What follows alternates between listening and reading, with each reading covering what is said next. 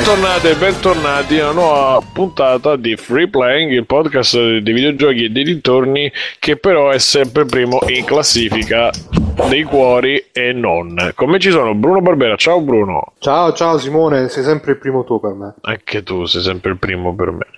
E dopo ci sta eh, in ordine di, di disegno Altezza, Mirko, di per altezza. Fede- Mirko per Federici, grande perfumettista. Ciao Mirko. Ciao ragazzi, ciao a tutti. Ma tu non eri a Lucca? No, no, no, no, ero, ero a casa che sto preparando la rivoluzione, che poi ne parlerò, basta. Free playing, eh, adesso i nostri ascoltatori ci aiuteranno perché io voglio le puntate pop, una svolta pop, monotematica Ah, su free playing. Stasera doveva essere la puntata di Halloween con i giochi di paura e tu non me l'hai voluto far fare. ecco. No, no, no, Mir- Mir- Mirko, Mirko, Davide- sto vedendo... Esatto, Davide è l'unico che mi ha supportato in tutto ciò. Mi- almeno mi- mi ma vedendo poi quel, le robe nello Zeitgeist pop odierno, sarebbe la puntata di Halloween. Sì, esatto. o di festa della zucca come la chiamano sui cartoni che non ho capito perché non possono di Halloween ma nei cartoni per bambini dicono festa della zucca Perché è un Quindi, termine pagano Halloween. È il Vaticano. Addirittura e quindi incita i bambini al satanismo cioè, buttato una roba a caso. quindi Vabbè, questa festa eh. della zucca tristissima non avrete i giochi di paura. Per Potete sentire, io a mia discolpa dico che in verità questa cosa hai fatto tutto da solo. Hai scritto facciamo la puntata di Halloween? No. no chi l'ha Eh, scritto no tu l'hai scritto l'unico che si è espresso vabbè, ma perché chi- vorrei- aspetta, intanto presentiamo che c'è Davide, l'avete sentito che Mi oggi- piace che, essendo che hai detto che questo è in ordine di disegno, Bruno disegna meglio di Mirko e io sono Esatto. giusto un gradino sotto. Esattamente, poi c'è quello ancora più sotto che è Simone Tagliaferri da tagliaferri.it. Ciao a tutti. Sentite che però Ah, oggi, basta, oggi siccome si sentiva buono, ci ha dato. Si è fatto la grazia e ha messo il microfono che funziona bene. Il microfono della domenica. Oh, È un tagliaferri AAA questo. esatto, esatto. E dicevamo qualcosa su. Ah, no, ma io questa storia, questa diatriba della buttata di Halloween, onestamente non. eh, Sì, ma l'ho perso pure io. Eh, che vabbè. allora facciamo una puntata di Natale, Tecnicame- ragazzi. tecnicamente, visto che solo due persone sono espresse, Mirko e Simone è un 50%, quindi dovrebbe essere metà puntata di Halloween e metà no. e metà, metà di Natale così ci portiamo Eh, avanti non sarebbe. lavoro. Eh, potrebbe essere un'idea. No, ma io in generale voglio, voglio una svolta pop, pop di free playing, basta. Scusami, basta ma scusa, ma come la volevi strutturare questa puntata? Ma facci sognare, perché tanto stiamo cercando di Ma non, po- sperimentare. non posso dire quello che sarà perché sicuramente è un capolavoro che gli altri ci avrebbero copiato per i secoli a venire, però... Che- Ma in verità, eh, Intanto io, io sono mascherato qui, eh. In qui tema Halloween, in tema Halloween, Vestito da Halloween, che così da... io, io sa dal gruppo, tutto il gruppo musicale.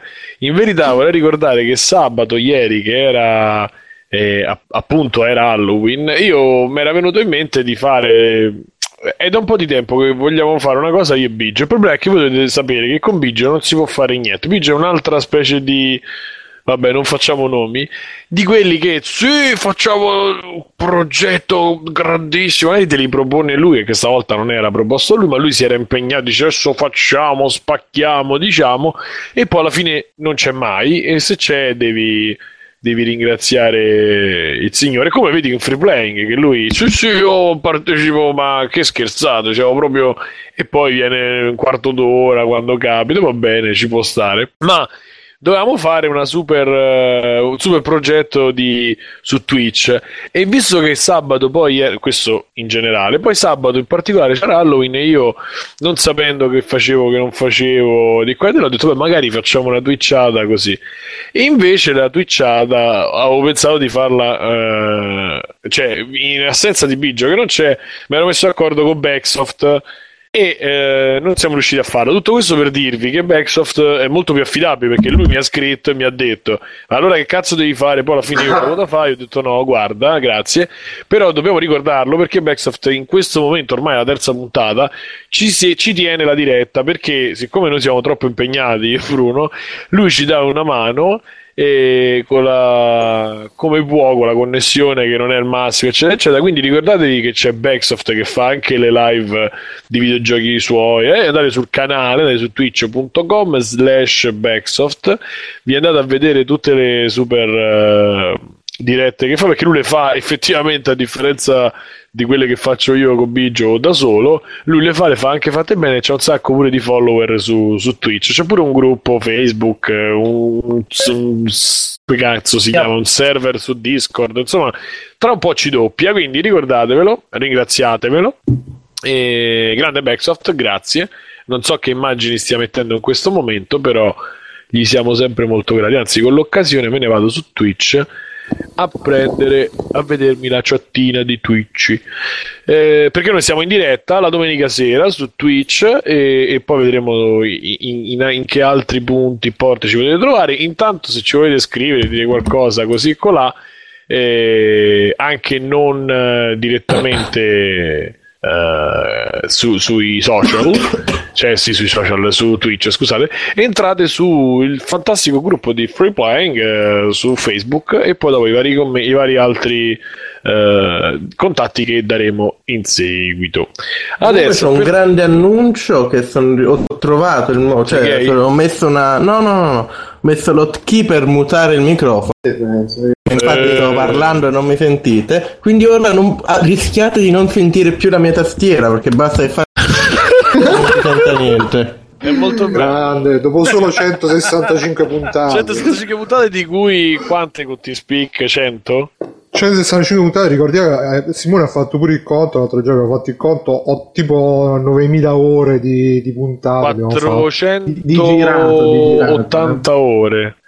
E Quindi pens- di... pensate potreste tipo farvi tutta la, la, Cina a piedi ascoltando free playing o roba del genere. Solo di puntate, poi se ci mettiamo le potete live sovra- potete passare 20 giorni ascoltando free playing 24 ore su 24. Mettendo anche i podcast uno a fianco all'altro fate il giro della terra due volte. esatto. E non so come c'era un commento molto carino che non so se l'ha fatto Bruno, ma non mi ricordo adesso. E, ehm, per cui dicevamo che questo intanto siamo residui, residui, siamo residuati, siamo appena finito Halloween, diciamo, perché era ieri, ieri sera, sabato 31 di ottobre di 2015. E come l'avete passato voi? Lo so che è una domanda che forse non dovrei fare, però Mirko, tu, tu, tu che sei quello un po' più mondano, diciamo. Io, visto che non potevo prepararmi per la puntata su Halloween a causa tua, sono andato a cena con amici. Ma sei andato mascherato? Mm-hmm. Da cosa sì. eri mascherato? Ho paura di chiedere. Sono entrato de- dentro il sacco dei, dei, dolci. Poi, quando ho fatto dolcetto scherzetto, sono uscito io nudo e lì un macello è successo. un macello? Ti, macello, disastro. Uscito, io ti immagino come Benigni. Che eh. bella, vieni qua. Toscano. Sono diventati ex amici, soprattutto. Esatto, non sono più amici. Va bene, quindi che, ma che hai mangiato? Qualcosa a tema Halloween? Tipo i, i, i cupcake con le No, no, no, no, a me la zucca mi, mi, fa un po' cagare come, come sapore. Quindi il mio caro amico Daniele, ciao Dani, eh, mi ha fatto una buonissima pizza, che lui è grande fuoco, così. E... Ma niente, niente a tema festa della zucca, quindi. Ok, ok. Simone? Ho fatto solamente un cazzo, ho visto dei, dei, dei telefilm su Twitch. Che ti sei visto? Dei telefilm Ma mi sentite? Sì. Eh. sì, adesso sì, ho sentito solo ah, sì. eh, Azzo e, e, e, su Twitch. Twitch. Su Netflix, su ah, Netflix, su Netflix. confondo i piani esistenziali. Netflix, confondo YouTube, eh, confondo le cose, vabbè, avete capito? Se... Eh? Ah, perché no, eri a Ho fatto un cazzo. In quel mi sta profondamente sul cazzo. Sì, sì, ma Halloween sta un po' sul cazzo, quindi la Perché è la festa delle scimmie. Ah, però po- posso dire la- l'aneddoto che a casa per Federici no, la padrona erano mesi che si preparava per Halloween comprando dolci, perché l'anno scorso sono venuti i bambini, avevamo solo quattro caramelle da dargli, quest'anno sono pronta a preparare tutto e non è venuto nessuno. Lo sai che non casa so pieno di dolci buonissimi che mangerò io, io che la faccio tutti i bambini che non siete venuti. Lo sai che l'anno scorso è successo uguale? I bambini hanno detto casa per Federici Federici è triste e quindi non ci dormiamo. L'anno scorso gli abbiamo dato tipo delle batterie, dei bottoni. non gli ho Forse dato devo smettere di aprire la porta ai bambini in, in accappatoio.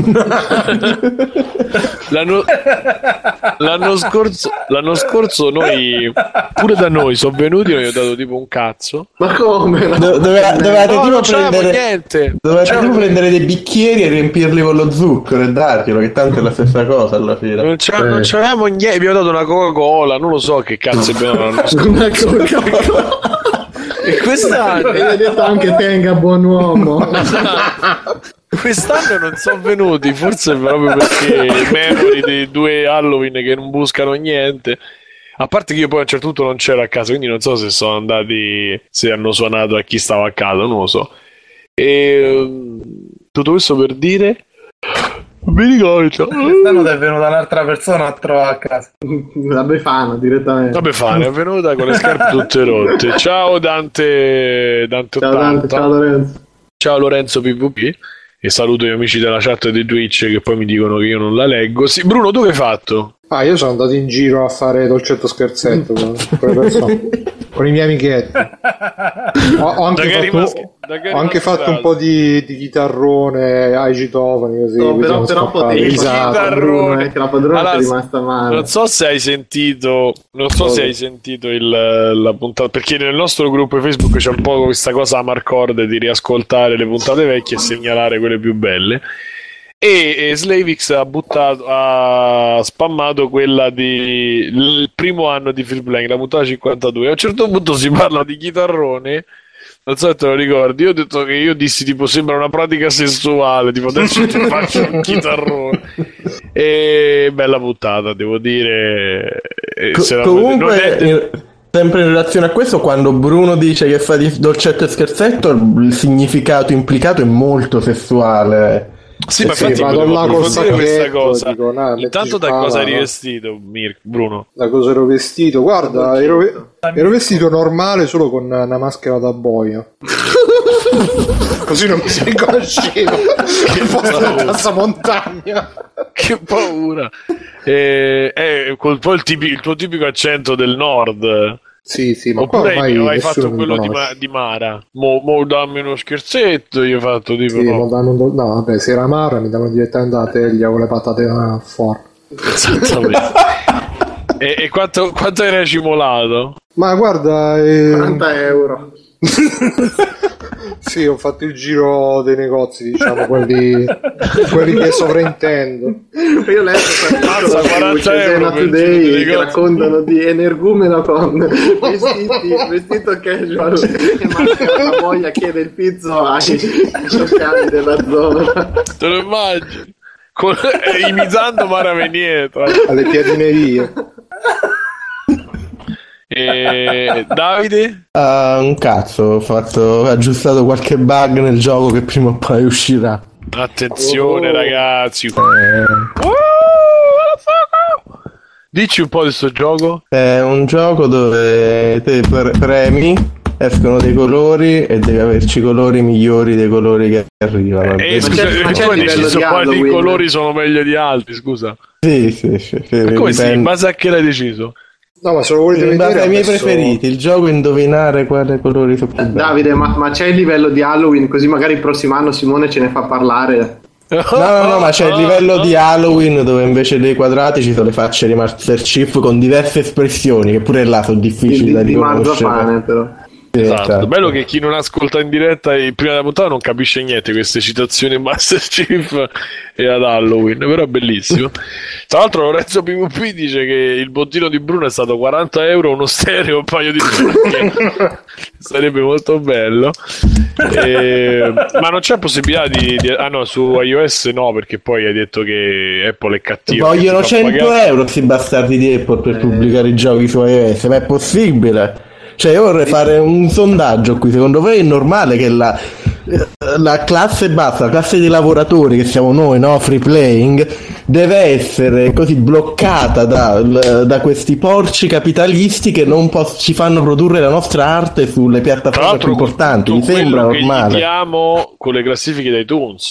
Cioè, esatto, tutto qua si parla esatto, di, cioè, io andrei da Apple e gli direi ma voi non sapete chi sono io Esatto, esatto. Ma io va, dai, manda un'email e scrivi proprio. Voi non sapete chi sono io. Voi non sapete chi sono Ca- Caro Steve, tu non sai chi esatto, sono io. Caro Tim. Gli lasci un messaggio sulla tomba. È una guerra! Come scrive Evron88 Twitch. e.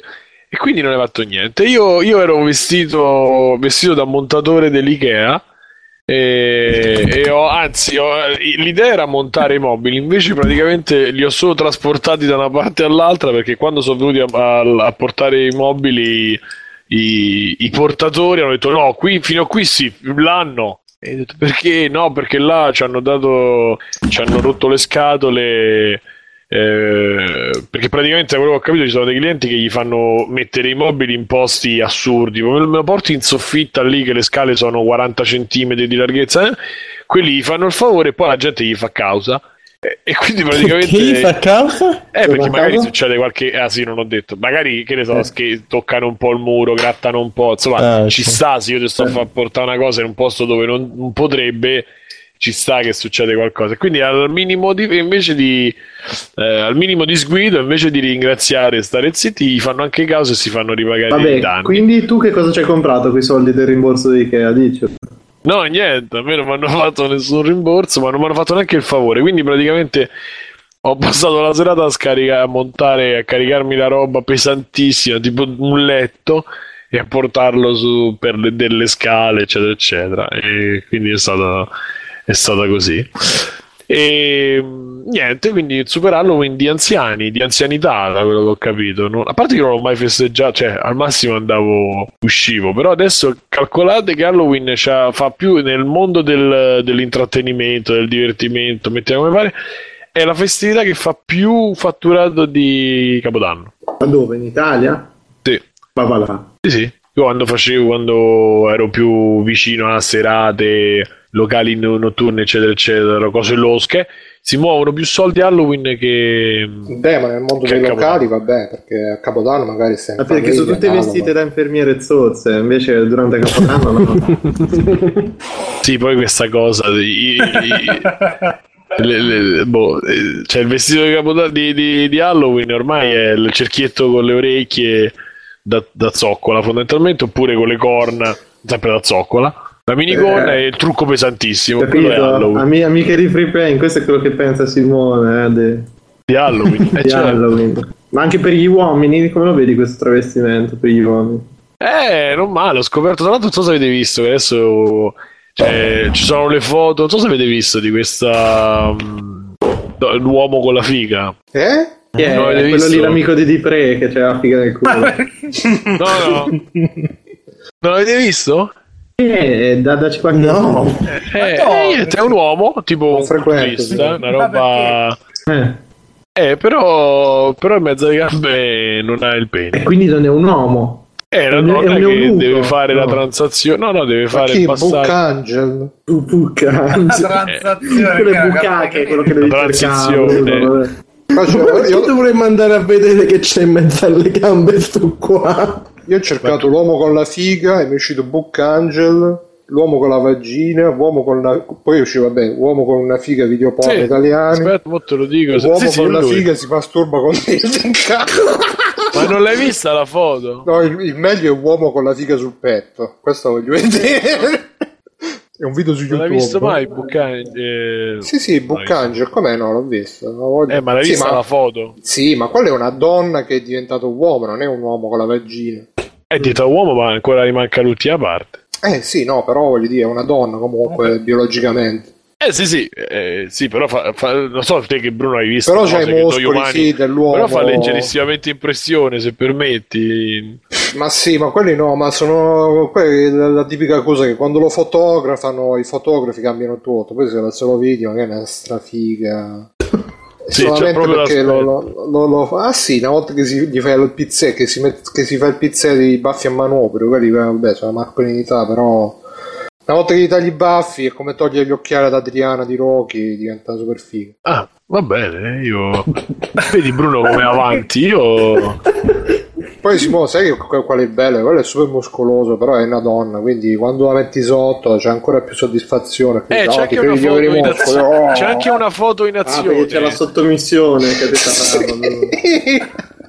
E dici io potrei rivoltarti come un calzino ma mi faccio prendere forza Bruno fammi, fammi il tuo tuo barra dice anche e c'è anche guarda se la ritrovo ti passo la foto proprio di quel momento ma là. sì ma l'ho visto l'ho visto ho visto tutto Simone ho visto di tutto di più vabbè ma Simone la vera domanda è gliene hai dedicata una Sì, sì, anche due. E... Ma perché siamo arrivati all'uomo con la figa? Ma sei te, tu l'hai citato, Simone. Eh, ho detto per ma Davide, è il suo subconscio che parla. Cioè non... Di cosa parlavamo prima? Non mi ricordo. Ah, che dicevi che era il... Tu sei partito proprio... Eh, con certo, l'obiettivo di arrivare Vabbè, là. rimettiamoci in carreggiata. Ma Ash contro versus Evil Dead, chi l'ha visto? Dai. Io. l'ho visto. L'avete visto tu, tutti? No. No, io no. Vabbè, dai, dai, allora facciamo No, io non mai aspetto che sono finite le serie perché sennò mi scordo di andare mo che devo scaricarle le cose mi scordo proprio di scaricarle. Ash vs Evil Dead, uh, Simo. Ma vabbè, ah, eh, arriviamoci oppure vogliamo sconvolgere, vogliamo fare questi extra credit. Eh. Sì, sì, per me sconvolgiamo. Mirko, io ti cedo anche ti cederei anche la, la conduzione? Sì, no, no, dai, non esageriamo. Che non hai voluto troppo tardi per. Oh, ma che, no, aspetta, però spiegami che puntata volevi fare. No, però perché? Ma, ma no, io ti chiedo come fai l'amore, te, Simone. Cioè, non è che sono domande che uno fa così. A muso ah, tanto che me lo, me lo, potresti chiedere. Ma no, ti detto io voglio, voglio che a Natale parliamo tanto, di giochi natalizi.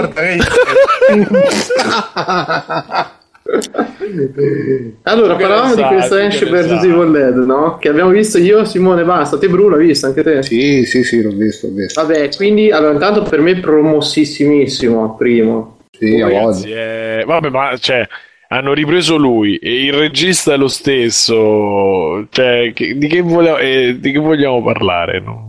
Vabbè, che secondo me sono riusciti veramente a fare una cosa che sembra fatta il giorno dopo che è uscito l'Armata delle Tenebre. Cioè, io non pensavo che nel 2015 fosse possibile riuscire veramente a ricatturare quell'atmosfera, ma il girato e tutto è, è cioè, pazzesco. Da, da quel punto di vista lì, secondo me, hanno fatto veramente un miracolo che sembra veramente scritto il giorno dopo. E... Ma... Sam Raimi farà anche le altre puntate o soltanto questo qua? Non lo so, l'unica cosa che ho letto riguarda adesso scritto su Wikipedia c'era scritto Sam Raimi ancora per la, almeno per la 10 seconda. puntate? Minchia. Minchia, direttamente. Eh, se così è una bomba eh, addirittura altro tra... c'è da fare lui non è che fa beh lui ha detto che se vogliamo se voglio, volessero rifare Uh, hai visto? Avete letto? Che ha detto che se volessero no. rifare eh, Spider-Man, lui è, sta là. Basta ah, che beh, mi nuovo per forza perché non sta facendo nient'altro dopo Spider-Man. Eh, ma uno dice: Sì, ma no, basta che mi chiamate io. No, perché è stato tipo messo da parte dopo Spider-Man 3. Ancora stanno menando sì, sta sì, puttanata. Sì. Ma che palle, mamma. Però Vabbè, bellissimo ma... Spider-Man 3, non ci capisce un cazzo. Allora, eh, no, comunque la prima, Sam Raimi non ne, non ne ha scritto la seconda, mm. ma il regista della, degli altri episodi saranno Michael J. Bassett, oh. David Frazzi, un po' mosso con Michael Hart, Oddio, c'era, c'era eh, nei Griffin c'era un pezzo eh, che lui, vabbè, insomma, poi se lo trovo bellissimo, bellissimo su, su Michael J. Fox. Eh, Michael Hurst, Tony Tice o Tilse, come cazzo è scritto, Tony Rick Jacobson. Io però non so niente po' di meno chi Ma no, il primo è quello che ha girato anche Solomon Kane e anche un Silent Hill, se non dico una cacchiata. Cioè... Bassett, Solomon Kane, Strike sì, Back, Strike Back Vengeance, Silent Hill, ah, Da Vinci's Demon, mamma mia. Sì, no, tutta roba, va bene, ma se c'è, la so- cioè, se c'è la supervisione dei reimi stai tranquillo fine. No, ma Silent Hill non era neanche accio, eh. No, no, no. Invece no, David Fraze, niente. Vogliamo raccontare un attimino di... Ma Silent... Ma vai! No, di, di, di Simo. No, non era di Of Ball? No, no, no, Silent Hill, no, no, no. Silent Hill di No, perché è fatto bene Silent Hill. Sì, non erano malati. A parte il letto che vola, per il resto il film eh, poi i primi dieci minuti sono il primo Silent Hill con le stesse inquadrature gli stessi angoli quindi già là io stavo proprio in eccitazione estrema. Poi Mirko eh, allora vabbè da dove, da dove, riprende questo da dove comincia questo Ash vs Evil Dead? Eh, praticamente è il continuo diretto dell'Armata delle Tenebre da quello che si capisce almeno nella prima puntata e abbiamo un Ash invecchiati, abbastanza invecchiato, anche se comunque il Bruce Campbell si legge ripre- benissimo, eh. Sì, allora, l'ultima volta che l'avevo visto io in un film, in una serie, era su um, Bar Notice, in cui era proprio imbolsito in maniera schifosa e proprio sarà stato ormai penso che sfiorava i 100 kg, ma anche forse anche di più. E invece qui è tornato discretamente in forma e nel ruolo che, vabbè, che è il suo, cioè la parte proprio migliore che ha fatto probabilmente in vita sua. E... No, comunque spacca. Lui vabbè, riprende. In... Ci vediamo questo. È uno di quegli, scusa, ti interrompo, è uno di ah, quegli attori che eh, il personaggio è talmente potente che senza, cioè se non fa quello non vale niente, no, non vale niente, però insomma non, non, trova collocazione se non fa quella parte lì. Eh vabbè, o ricordiamo che per tipo vent'anni la gente gli ha chiesto di tornare a fare un film nei, nei panni di Ash lui ha sempre rifiutato perché diceva no, ma non voglio che la gente mi identifichi con questo, con quel personaggio, eccetera, e poi alla fine ha ceduto pure lui, però è proprio perfetto nel ruolo, cioè comunque riprende che lui anche è... Perché no? Mm? no, dico anche perché se no non lo identificava più nessuno. Eh sì, sì, ma, no, ma lui era l'annunciatore del match di wrestling al primo Spider-Man. Vabbè, ma lui ha sempre vissuto un pochino nell'ombra di, di, di Sam Raimi, eh, della cricca lì, faceva sti ruoli secondari, eccetera. Non... E vabbè, qui comunque lui riprende che è una persona, tra l'altro, delle più meschine che ci possa. Cioè, lui proprio è una merda di personaggio in realtà, perché è un egoista, proprio patetico in tutto quello che fa. È un grande lui comunque. Eh, che riprende che lui vive un, ne, nel Michigan, mi sembra, in una roulotte, in un posto disastrato e disagiatissimo e continua a fare il commesso in un uh, grande magazzino alla fine Negozio di elettrodomestici. Tipo. Sì, è bello che poi c'ha sull'etichetta c'è scritto tipo boy qualcosa, eh, il ragazzo del carzone, sì. Sì, vabbè, l'inizio secondo me i primi 4 minuti con Space Tracking di, di, Purple sono una bomba, bro. Top, cioè, top. Sì, è veramente esagerato. Quindi abbiamo lui che, nonostante essere, l'essere più patetico sulla faccia a terra, ancora scopa in qualche maniera, comunque inventando cazzate, giustificando le peggio robe che fa. Perché eh, cioè, a me mi ha stupito proprio questo: che lui è veramente una merda. Cioè, tu non, non riesci a stare. Ma in verità, in veri... più che una merda eh, si, si, è uno che si trascina un po' la vita, insomma, no? che Vabbè, non ha più ambizioni perché dopo quello che ha vissuto cerca di vivere a basso profilo perché poi alla fine eh, a metà puntata dopo... Eh, ma secondo me non è lui che cerca di vivere a basso profilo, ma proprio che è un mediocre in tutto, cioè uno veramente senza arte né parte fino a che non gli mettono, non, lo, non, non, è messo alle strette, che anche nell'armata delle tenebre lui è un pezzentone che poi messo alle strette tira fuori i coglioni e fa da matti. Ma quello lo vedi praticamente soltanto, e soprattutto c'è una caratteristica micidiale che è quello che riesce sempre e comunque a girare le situazioni più sfavorevoli, più sfigate del mondo a suo favore. Ma quello pure sì. nei dialoghi è meravigliosa sta cosa, dai, il dialogo con la con la tipa che gli fa che lui, lui ci fa il provolone lì è veramente il ci fa il provolone gli fa devi fare i complimenti ringrazia tua madre perché ti ha fatto così figa. Lei fa mia madre è morta sei mesi fa. E lui fa una faccia proprio porca troia che figura di merda che ho fatto. E poi gli fa ti sembra una cosa da dire a uno che conosci da due minuti no? Cioè, è meraviglioso come lui passi dalla parte della ragione rigirando la sì, faccenda. Quando in quel momento vuole fare il, il carino e la carezza con la protesi, con la mano di lei. Che poi lei lo capisco che lo butta. Su. Comunque, spoiler, ovviamente, un po' di spoiler.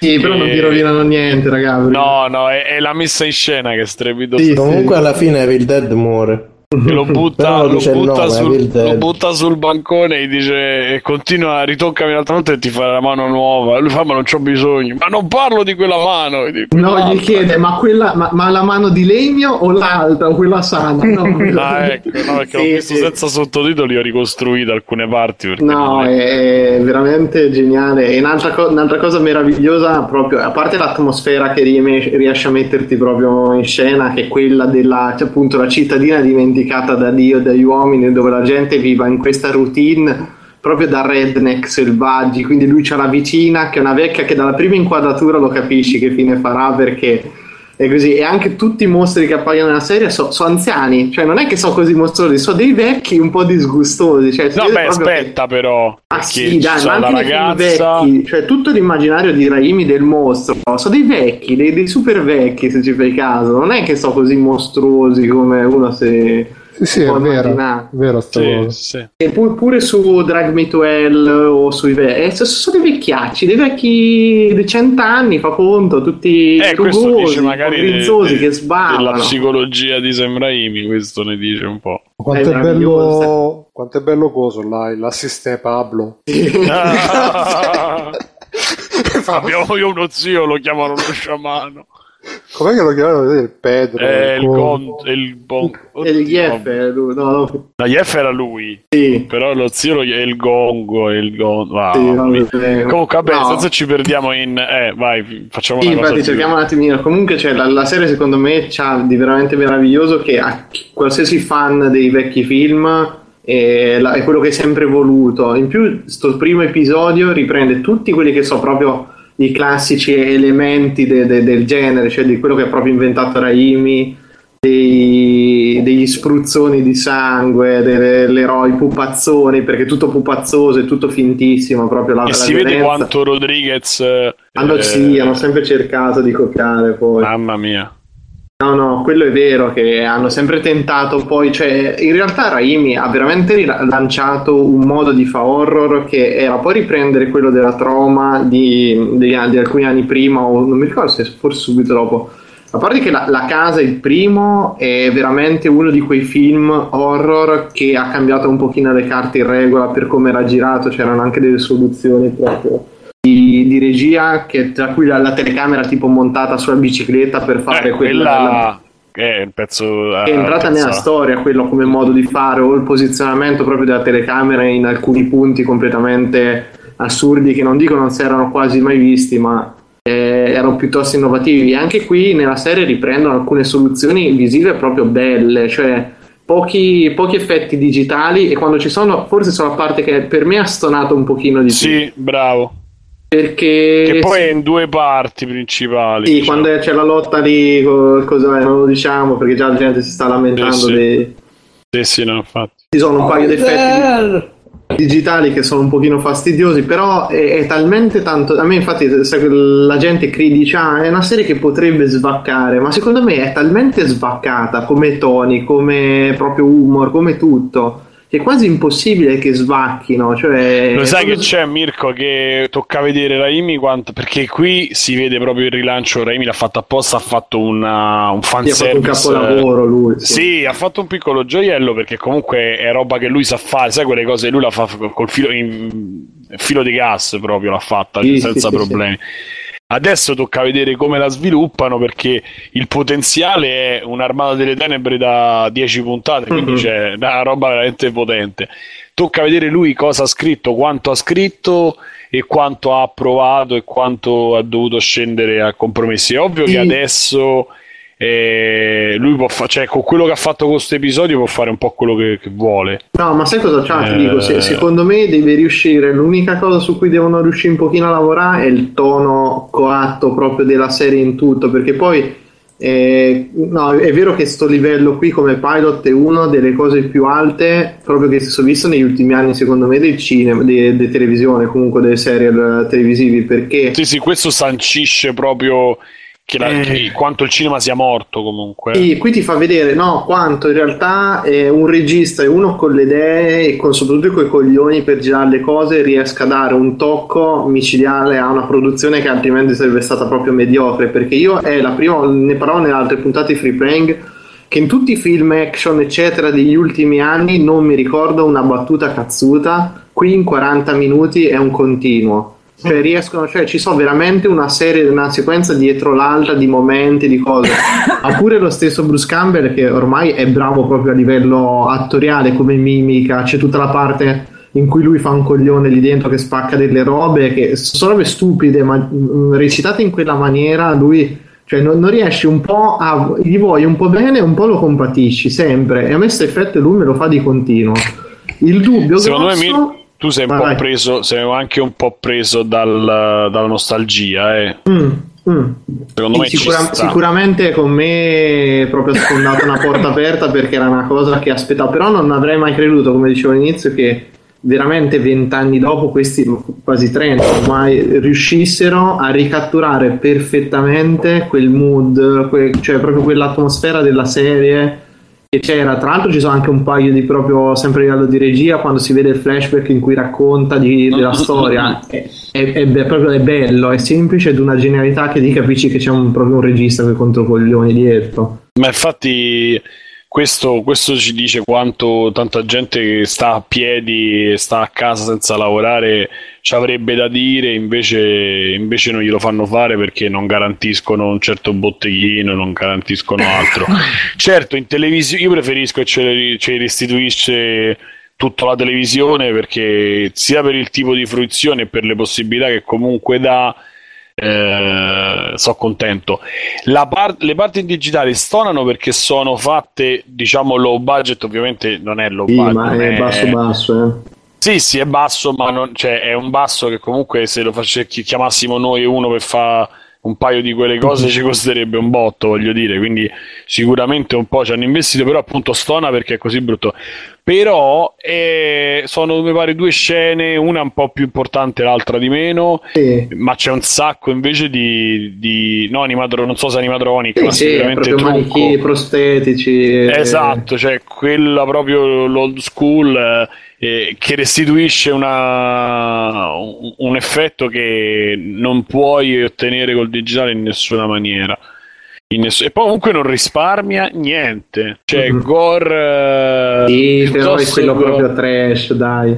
Sì, sì, è un fumettone, è un cartone sì. animato, rimane Io, guarda, fi- del... fino adesso, in tutta la, la, la cosa che mi ha meno convinto di questo pilot sono i minuti eh, dedicati praticamente alla, tra, tra, i vari personaggi praticamente a Dash si affiancano vabbè, due um, altri commessi del negozio in cui lavora. Appare Xina cioè Lucy Lawless. Ah, sì, per un breve momento che vabbè lei è classico attore che ha lavorato praticamente in quasi tutte le produzioni di Raimi anche perché Xina poi era proprio prodotto da Raimi stesso quindi. E um, a un certo punto appare una poliziotta. Boh, a me io rimango sempre un pochino dubbioso su questi poliziotti che mi hanno rotti i coglioni di vedere in ogni cazzo di telefilm un poliziotto. ci deve essere, sta cosa mi ha un po' rotto la minchia, però vedremo un po' come evolve la Ma cosa. sì, perché vedrai che sarà una squadra. Ma io infatti l'idea invece piace perché sarà uno squadrone eh, dove lui sta con co chi incontra e in più si, si intrecceranno. Secondo me c'è qualcosa del genere. Io già me lo immagino che lui fa il detective, quei detective, che guidi detective, tutto quanto sarà. Dai, dai, sì, sì, sì. Bruno, tu invece?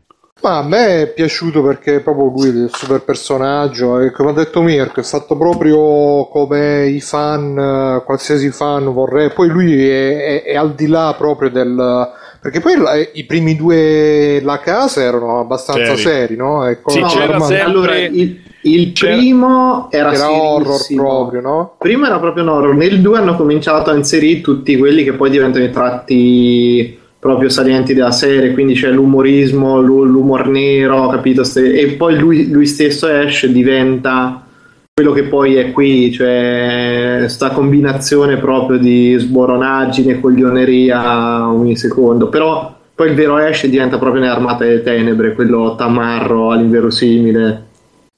Reparto veramente, no, comunque lui è davvero, cioè, micidiale, ma poi che è bello perché è sempre su quel filo tra il, come ha detto Nick, tra l'essere patetico e l'essere super... Super super eh, poi con quella cosa là che lui un po' se la crede un po' no sì, sì. quando fa tipo tutta la spiegazione di, di quando, quando, quando, ci sono quelle scene che gli va la luce sugli occhi che lui comincia a ricordare sì,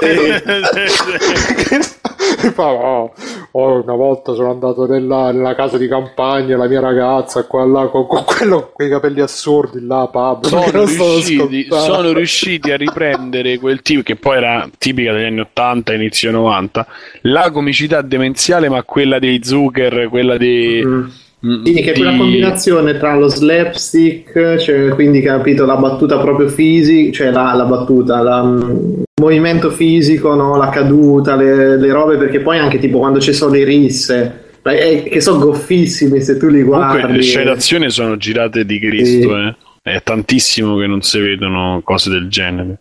Ma perché no, sono, però... sono semplici alla fine, cioè, ma, ma, pure lui, dai, cioè, adesso vedo che sta girando su Twitch il trailer ha messo Backsoft, cioè proprio il momento in cui lui fa il bellone e a un certo punto si smonta la dentiera, cioè, ah, sì, che, sì, sì. Proprio, te, te, lo fa cadere di continuo da un momento all'altro, lui cioè, passa super figo al coglione nel giro di, di un secondo.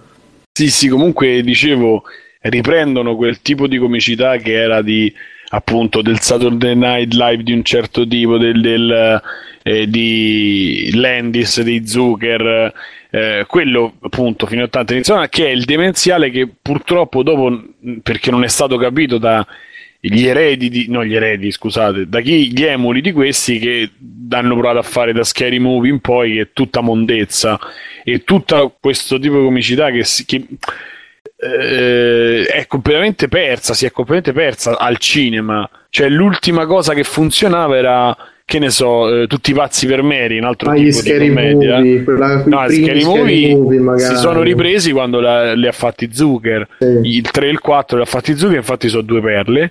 Invece l'1 e il 2 eh, No, sai qual è, rima- è rimasto, però, però, è diventato proprio in secondo piano i film, quelli con Will Ferrell, che secondo me è quello che un pochino gli dà molto vicino alla battuta così brillante, ma anche proprio alla comicità quella un pochino più fisica. Sì. Uh.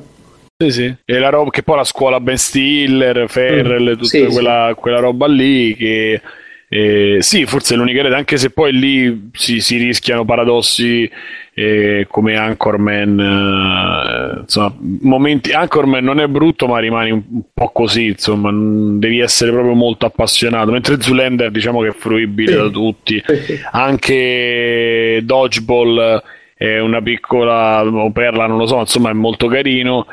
Da Anchorman, uh, il 2 non l'ho visto, però rimani un po' così per chi non è, è che lo frequenta. 2, è carino comunque. Lo devo vedere, il 2 insomma per chi non lo frequenta molto. Comunque, vabbè, Bruno, se vuoi chiosare, magari poi andiamo anche. Sì, sì, vedetevelo, scaricatevelo o vedetevelo su Netflix quando arriverà in maniera più o meno legale. Merita molto, sono 40 minuti che trascorrono proprio. Ecco, io l'altra sera stavo dicendo con con gli altri qui su TeamSpeak che frequentano TeamSpeak al di là delle puntate con Andmind mi pare forse anche con Backsoft c'era che ultimamente vedo spesso gli anime giapponesi perché sono un po' più leggeri rispetto a quella me perché si parlava tipo di The Walking Dead che è la tipica produzione americana che però pff, stanno sempre là tutti crucciati serissimi eh e dicevo che un po' preferisco ultimamente gli anime giapponesi che sono più tranquilli, più leggeri, più spensierati. Questa è proprio una produzione americana, però che così è più spensierata, più leggera, ve la vedete senza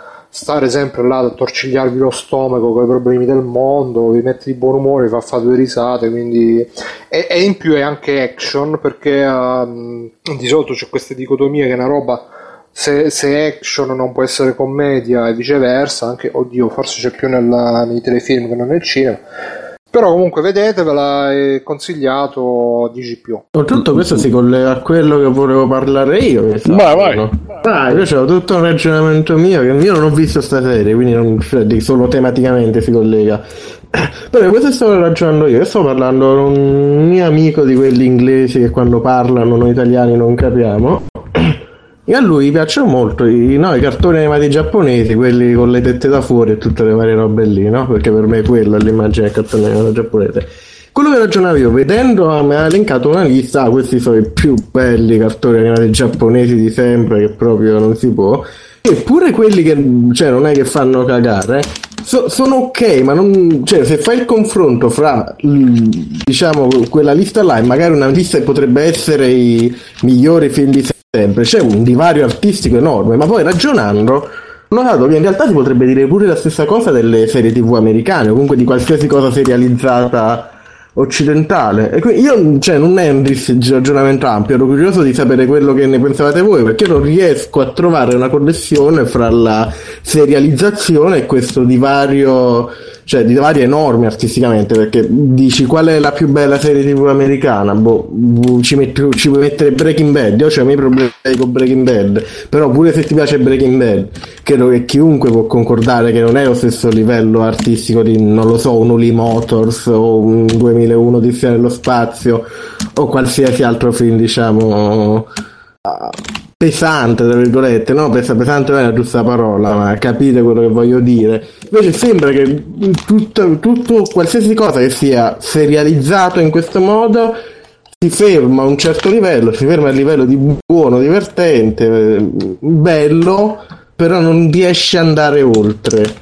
Che ne pensate voi? È un problema, io prendo la parola, poi vi lascio, cioè insomma poi vabbè, parlo. E, è un problema di tempo, Davide, secondo me. In che senso? È come quelli che adesso, oh Twin Peaks, ma che ne sapete, va? Oppure io che Friends era la vera comicità, bim bim bum bum. Secondo me ci vuole quando escono questo tipo di... anche non solo nella, nella, se- nella serialità e nelle serie tv, ma anche nel cinema. Tu dimmi negli ultimi dieci anni un film che può Only anche essere... Vabbè, uno. Te lo dico così. Eh, okay, Olimo, qualsiasi tu. cosa fatta da Malik. Ma non sto parlando solo Real di... Life, uh, sì, no, esatto, ma, esatto magari... non sto parlando solo di leggendarietà, sto parlando proprio di... come si dice? Di aim, di scopo artistico, non, non, è semplicemente un fatto di è venuto bene o è venuto male, parlo proprio di ambiziosità del progetto.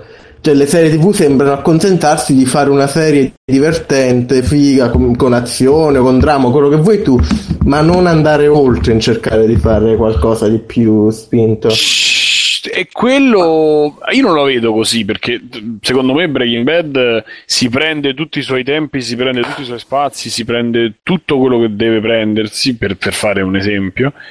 Ma è, è, anche un po' la fruizione perché è, è il mezzo, cioè sono sempre prodotti audio-video però eh, la televisione ha delle dinamiche molto diverse rispetto al cinema e quindi, anche se ormai il cinema di oggi, insomma, lo possiamo anche, non lo so, insomma, possiamo anche eh, svalutarlo un po', però diciamo in generale rispetto al cinema, quello con la C maiuscola, per mia esperienza, ovviamente da povero scemo, però la, la, la, la cosa televisiva ha molte più dinamiche immediate cioè, tu ogni settimana devi, devi comunque an- andare a parlare da qualche parte devi essere attento ai momenti più alti. Cioè, ci sono un sacco di regole che sono legate al mezzo, alla TV, a, che ne so, all'interruzione pubblicitaria, al cliffhanger per la puntata. Ci sono troppi tecnicismi, forse, che eh, ingabbiano un po' eh, determin- alcune dinamiche, forse.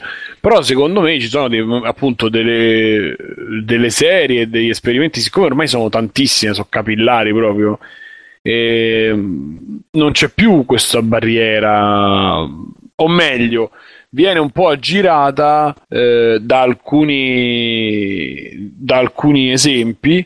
Eh, che pur rimanendo prodotti televisivi però hanno un respiro più alto. Tu penso pure a Sherlock tu dici mi sappia per culo so film.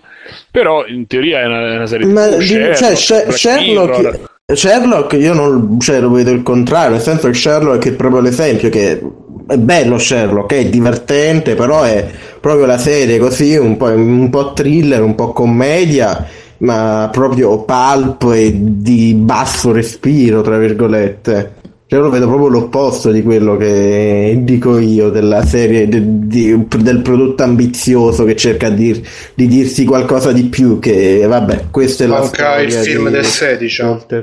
Sì, sì, manca esatto. E tieni conto che comunque c'è, c'è una sovrapproduzione sia comunque nei serial che negli anime che è pazzesca negli ultimi anni. Cioè, si te, tende molto a saturare il mercato per vedere quelli che sono poi i gusti e mm, le richieste del pubblico. È vero che sta cosa magari per le serie inglesi, io ho fatto caso almeno che le serie inglesi sono un pochino più um, allontanare, cioè un pochino più lontane da questo concetto, cioè si permettono di variare un pochino di più e un po' di meno, mentre nelle, nelle serie americane... Eh beh, lì perché la maggior okay, parte esatto. sono, non Però, sono dipendenti sì, dai secondo, rating. Sì, esatto, secondo me sai cos'è molto la, la faccenda che è un pochino manca, che negli ultimi anni si sono formati tutta una serie di registi bravissimi tecnicamente, ma che non hanno idee, cioè allora... Mm Te quando ti guardavi quel, eh, i film di Cameron, quella generazione che adesso poi a parte che magari tra vent'anni li, li, rivaluteremo tantissimo, persone che adesso ci sembrano mediocri, però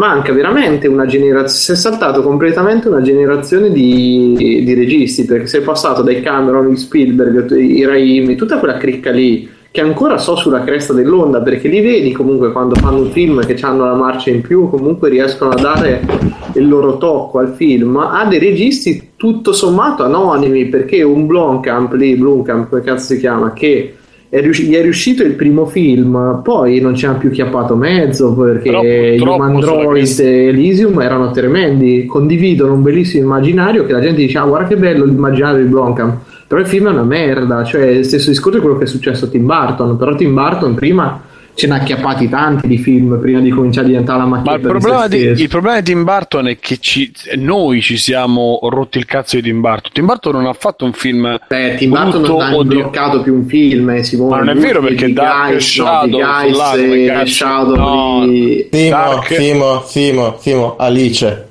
Eh, da lì in poi è stato proprio la, la disfatta no completa. ragazzi io sono da, aspetta sono d'accordo però se tu guardi anche uno degli ultimi che era Dark eh, Shadow Dark là, Shadow sempre... sì tremendo ragazzi eh. un film ma non è cioè tremendo Mamma perché mia. ti sei rotto il cazzo di no no no, no perché, no, perché, perché è proprio un brutto film proprio un brutto film cioè, però se tu ti prendi le produzioni degli ultimi anni, io comunque quando in una stagione di serie televisivi mi sforni Mr. Robot, Fargo e sto Evil Dead, io sono contento. Ecco, poi... Davide, l'hai visto Mr. Robot? Mr. Robot l'ho scaricato e non l'ho ancora visto. Eh, perché però quello c'ha, secondo me c'ha quel tocco in più che ti, può, ti potrebbe interessare, anche magari la tematica non è il massimo, però e fondamentalmente sono i deliri di un pazzo, Mr. Robot, quindi insomma. Sì, per, però ha classe, cioè girato dalla prima stagione una, proprio una serie che ha una classe incredibile come non si vedeva da tanto tempo. Eh. Uh-huh. No, no, questo sì. Però, sì, ma però comunque credo che Davide quello che dice appunto è che mancano quelle produzioni alte, tra virgolette, come dice lui, per ma, ma, vabbè, la serie, la serie di per sé, secondo me non può essere a livello altissimo per, per due motivi, che uno è proprio il livello di pro- produttivo che quindi è difficilissimo anche se ci stiamo avvicinando tanto perché Sense8 tipo ha dei valori produttivi che sono pazzeschi però non arriverai mai al film di un'ora e mezzo in cui puoi investire 100 milioni di dollari e quindi è quello il primo problema. E il secondo è proprio la serializzazione stessa che è vero che adesso c'è la fruizione anche tutte in un colpo come Netflix oppure i cofanetti DVD eccetera. Però lo spettatore io um, faccio a volte lo ammetto che io sono limitato e faccio a volte proprio fatica nel a volte collegare una puntata con quella prima con quella dopo non perché la serie sia girata male ma perché nel mezzo c'è una settimana e nella settimana ho fatto altre robe, ho la testa impegnata ad altre cose, quindi eh, purtroppo questo è per me anche un limite del de serial stesso, cioè, ma di tutte le produzioni comunque che hanno un intervallo di tempo tra l'altro, lo diceva anche Simone l'altra volta con Life is Strange. Però, cioè, però, per, dire nei, però per dire nei fumetti funziona, cioè nei fumetti Morrison del caso, Neil Gaiman, anche se Neil Gaiman forse meno. Però secondo me il fumetto, che tu, leggi, il fumetto che tu leggi in 5, il fumetto americano in particolar modo, che tu rileggi in 3, 5, 10 minuti massimo ad albo singolo tu te lo rileggi quando esce magari il, il numero dopo, ma mezz'ora, 40 minuti non te li riguardi di telefilm perché non ti ricordi una roba. O almeno io non conosco nessuno che si è riguardato una puntata prima per boh.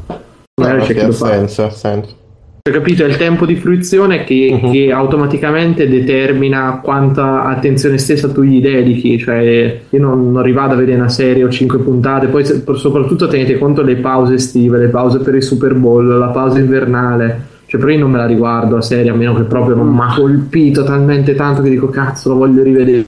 Ma c'è, c'è, anche il fatto che comunque secondo me questa rinascita de, della serialità televisiva è comunque acerba. Beh, e, no, secondo quindi... me no, questo per niente. Eh, secondo me ci, si deve trovare un po' la via per parlare di prodotti eh, come dice Davide, insomma, con un respiro più ampio. Comunque, in allora, chat, per esempio, eh, c'era Andominde che diceva pure, secondo lui, una questione di budget. Eh, non lo so. Io la, lo sai cosa manca ma... secondo me? Io torno lì e poi chiudo. Per me manca tantissimo un regista di serial televisive che dove mette mano lui alle serie le trasforma veramente in capolavori che tu sai lo sapevi una volta che c'era lo Spielberg che ti toccava la fantascienza e te la, cioè, te la portava a un livello superiore che potesse essere tecnico, narrativo eccetera sulle serie purtroppo il lavoro questo tipo di cose ancora non c'è stato quando arriverà magari il regista che fa solo serial per 5-10 anni e tutte le serie che tocca diventano robe riconosciute come dei capolavori allora forse ci avremo un salto di qualità dal punto, ma per adesso, perché anche il serial lo vedi, è il ripiego del regista de, del es- Esatto, è un po' il, sì. come diciamo nelle prime puntate di Free Playing, il gatto che si morde la coda, eh, sì. perché nessuno vuole fare, tutti vogliono fare i film invece che le serie, perché nei film puoi, più, puoi fare robe più profonde, ma le robe più profonde non vengono fatte nelle serie perché tutti appena c'è una possibilità vanno a fare i film. Comunque uh, c'è un'altra cosa da dire, che uh, queste cose un po' più artistiche che magari si vedono di più in quelle serie episodiche dove gli episodi sono slegati l'uno dall'altro, però magari sì. ti può capitare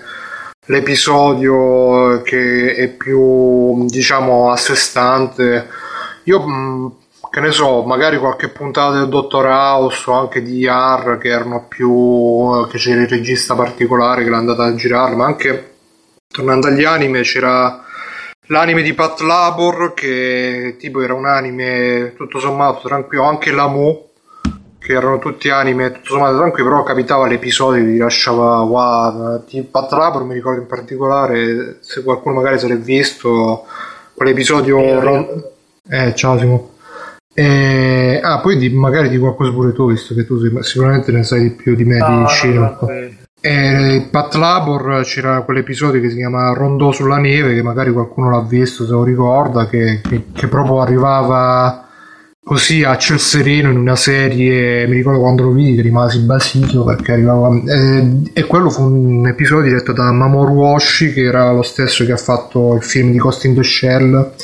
I primi due, e oltre al, a un altro film di Pat Labor, che poi Pat Labor è una serie stra- abbastanza strana perché è tipo una commedia, però poi passa a diventare seria, poi passa a... è un po' come la Mu alla fine. Ehm, quindi c'è anche questo meccanismo della serietà. Poi le, cose che avete già detto voi, comunque sia è proprio l'ambiente televisivo che un po' limita il, l'esprimere, l'esprimersi artistico del, perché comunque fai una serie, soprattutto in America, poi che le serie devono durare 150 puntate, in, in, Inghilterra già stanno messi meglio. Ma dico pure su Netflix, che ne so, qualche, qualcosina di, di, per esempio, coso, mh, uh, quel cartone animato che ho consigliato anche altre volte, eh, Bojack Horseman, pure lì episodico, anche se c'è una trama orizzontale, però episodico, quindi ogni tanto capita la puntata che ti lascia anche abbastanza abbastanza brutto, diciamo, perché comunque è anche una serie abbastanza depressiva e deprimente. Che comunque vi consiglio, ti consiglio anche a te, Davide, se non l'hai visto. E, no, e comunque volevo uh-huh. sentire Tagliaferri che cosa diceva, visto che magari lui può dire qualcosa. Dici taglia. Ferri. Niente, si no, in realtà qualche serie. Sentite? Sì, sì, Sentite? Sì. No, dico, in realtà sì. qualche serie esiste, tipo, cioè, se pensiamo tipo agli Eimat 1 e 2, a The Kingdom di Lars von Trier, alla fine sono prodotti come vengono descritti da Davide, cioè hanno questa ambizione più artistica sicuramente. Eh, secondo me più che altro è una questione di prodotto e di regista, cioè eh, da una parte è ciò che richiede la produzione, cioè che cosa vogliamo farci con questo telefilm dall'altra è chi ci metti, cioè adesso ci sono tantissimi artigiani, c'è tanta gente che magari va a scuola di cinema impara le tecniche campo contro campo, però poi nella pratica fanno poco, cioè non hanno un... Ah, come dice più o meno quello che diceva Mirko, non hanno idee, non hanno neanche una visione. Sono, dei, sono dei, degli ottimi tecnici, sono dei, dei, bravi registi, ma mediocri dal punto di vista eh, espressivo. L'unica cosa che non concordo con Mirko è che lui dice che magari fra qualche anno questi li, li rivaluteremo. Chi è morto nel frattempo? Eh, che questi li, li rivaluteremo. E secondo me non, pochi, quasi niente. In realtà cioè, ci stanno lunghi periodi storici in cui eh, artisti o presunti tali sono spariti nel nulla e nessuno ha sentito nessuna esigenza di rivalutarli. Ecco.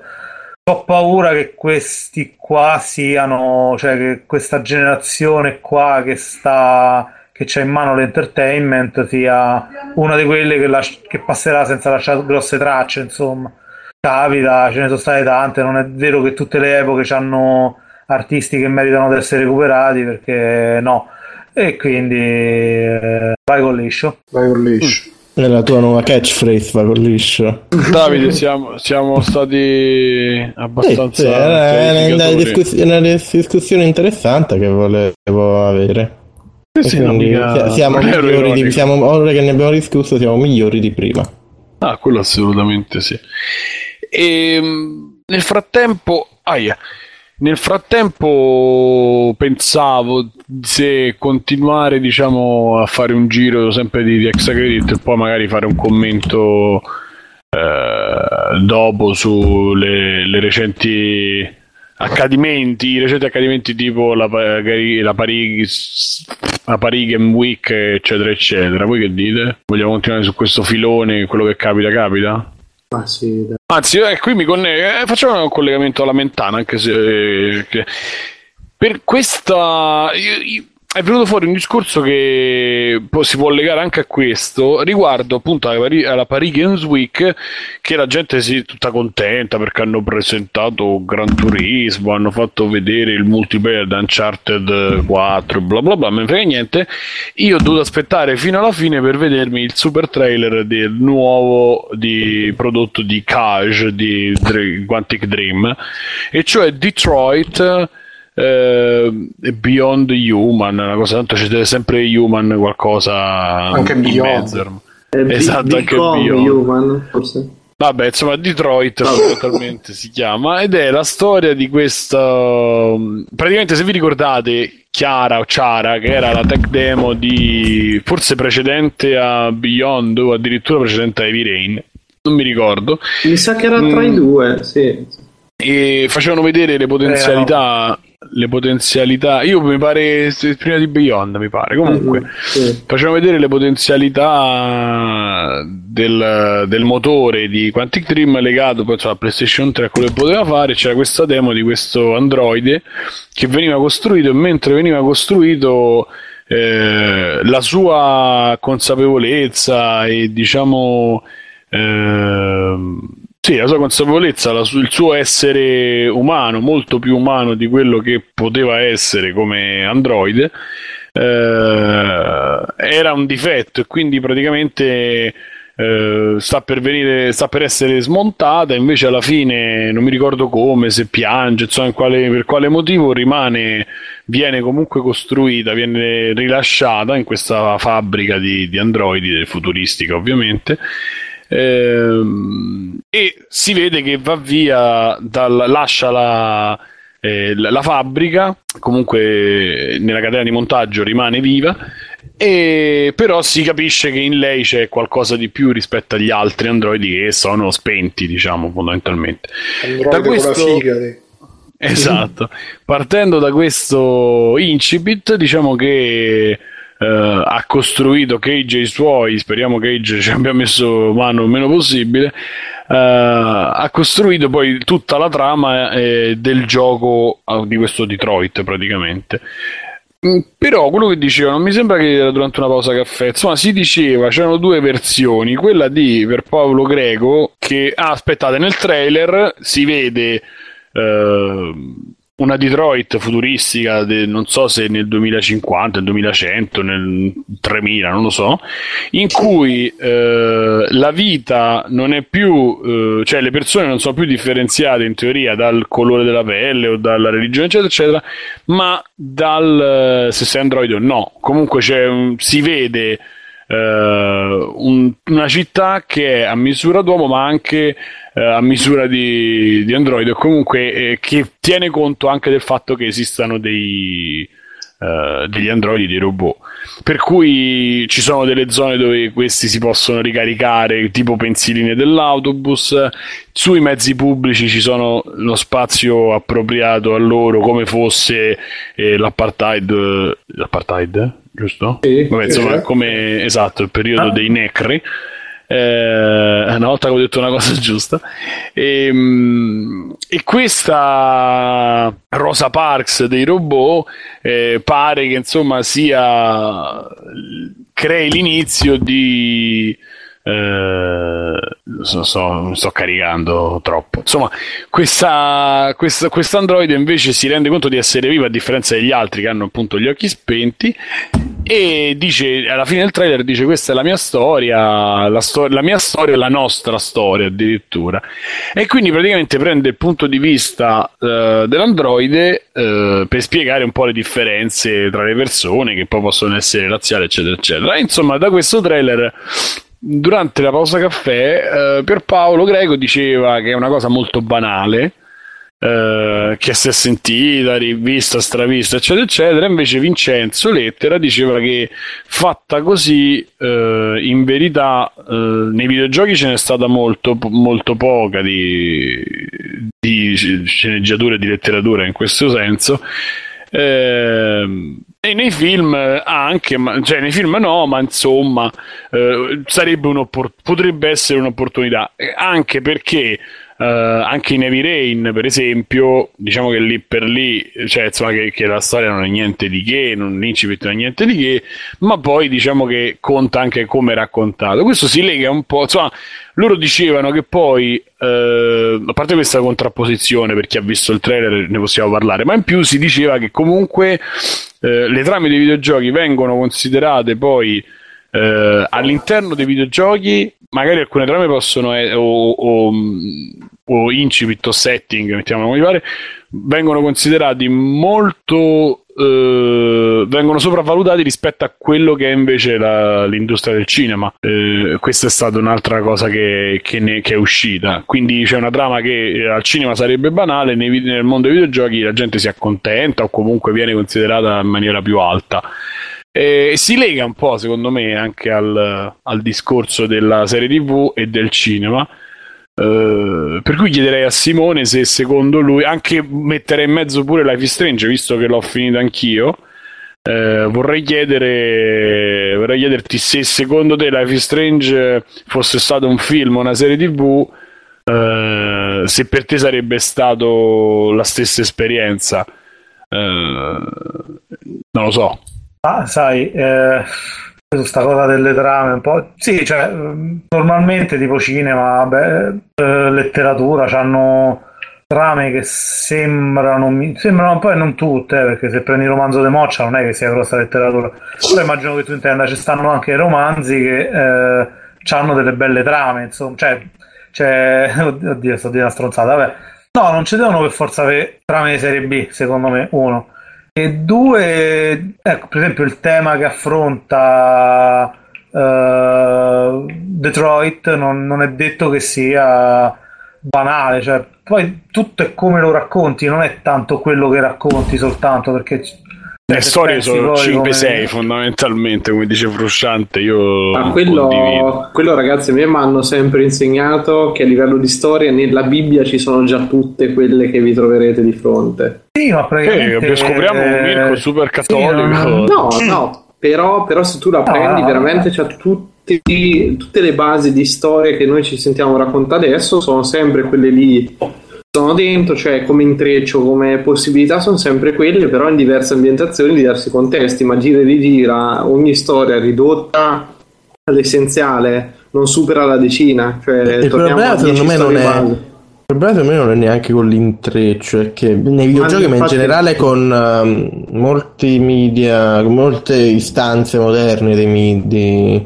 prodotti mediatici, si prende le te- non... Uh, non si sa lavorare sulle tematiche, non è un problema solo dei videogiochi, si prendono tematiche come il cyberpunk e robe che esistevano in un contesto storico per eh, determinati motivi storici per parlare di determinati argomenti e li si prende a face value, che non lo so come si dice in italiano, si riprende al valore immediato senza farci dei ragionamenti sopra, senza lavorarci sopra per dire qualcosa di unico. Quindi sì, poter... vengono a creare dei prodotti di genere, però per l'unico motivo dell'essere di genere, non per dire qualcosa. Però... E, assolutamente non è un problema solo del videogioco, è un problema di molti prodotti moderni. A parte prodotti pop moderni. non è che, che, il cinema brilli particolarmente per storie originali. C'è pure il problema che i videogiochi spesso sono fatti da persone che con la con la narrazione hanno poco a che fare. Purtroppo, quando raccon- raccontare eh, non significa che hai letto tanto, un po' di libri, racconti o hai visto dieci film e allora sei diventato automaticamente uno sceneggiatore. Soprattutto all'inizio nel mondo dei videogiochi aveva in mano eh, la narrazione, quindi il racconto, quindi ciò che veniva poi eh, quello che chiamiamo trama, storia, come pare. Eh, era gente che programmava, era gente che magari era abilissima nel, nel programmare, nello sviluppare il gioco, ma che poi ecco, de, della narrazione sapeva poco niente. Cioè, pensate come è stato fatto Doom. Doom è nato da questi che giocavano di ruolo per cazzi loro e ci hanno messo all'interno del gioco tutti, tutte le cose che facevano mentre giocavano di ruolo. Eh, ma alla fine io bene, vorrei aggiungere che un po' come... a parlare di una questione narrativa, cioè quando parliamo di questioni narrative poi diventa un attimo eh, evidente il limite dell'andare a confrontare l'opera di uno, di uno scrittore o di uno sceneggiatore che comunque ha fatto quegli studi e che sa come gestire una storia rispetto all'opera di uno che si è improvvisato. Insomma. Beh, io oltretutto vorrei aggiungere che un po' come il cinema, il videogioco, sono un po' della stessa barca a questo punto. Può raccontare una storia lineare, non è ciò che fa meglio, secondo me. Sia il cinema sia i videogiochi sono molto meglio a sensazioni più come si può dire, più crude. E non necessariamente la violenza di Doom per esempio, ma anche in altri, altri tipi di uh, sensazioni viscerali, basta vedere robe come Proteus, secondo me funzionano molto meglio sia nei sistemi procedurali del videogioco sia nei sistemi visuali che poi è il cinema. Mentre per fare trame che siano davvero trame, tra virgolette, intrecci, che siano davvero fitti e che vadano un po' oltre, la forma scritta è probabilmente l'unica che può farlo in modo efficiente, tra virgolette. Non che non sia possibile negli altri medium, semplicemente non è la cosa che fanno meglio, secondo me. Bruno? Ma io eh, credo che comunque il videogioco per quello che è, c'ha, eh, come dice anche Davide, oltre che a sensazioni, comunque la trama va, va meglio quando non è lineare, quindi si, si dipana più con uh, i racconti ambientali o magari con uh, la... la eh, a volte ho sentito dire che tipo nel cinema c'è la, la, cosa che dice show don't tell, cioè fai vedere invece di raccontare, perché il racconto è tipico del libro, invece nel cinema è tipico proprio il far vedere le robe.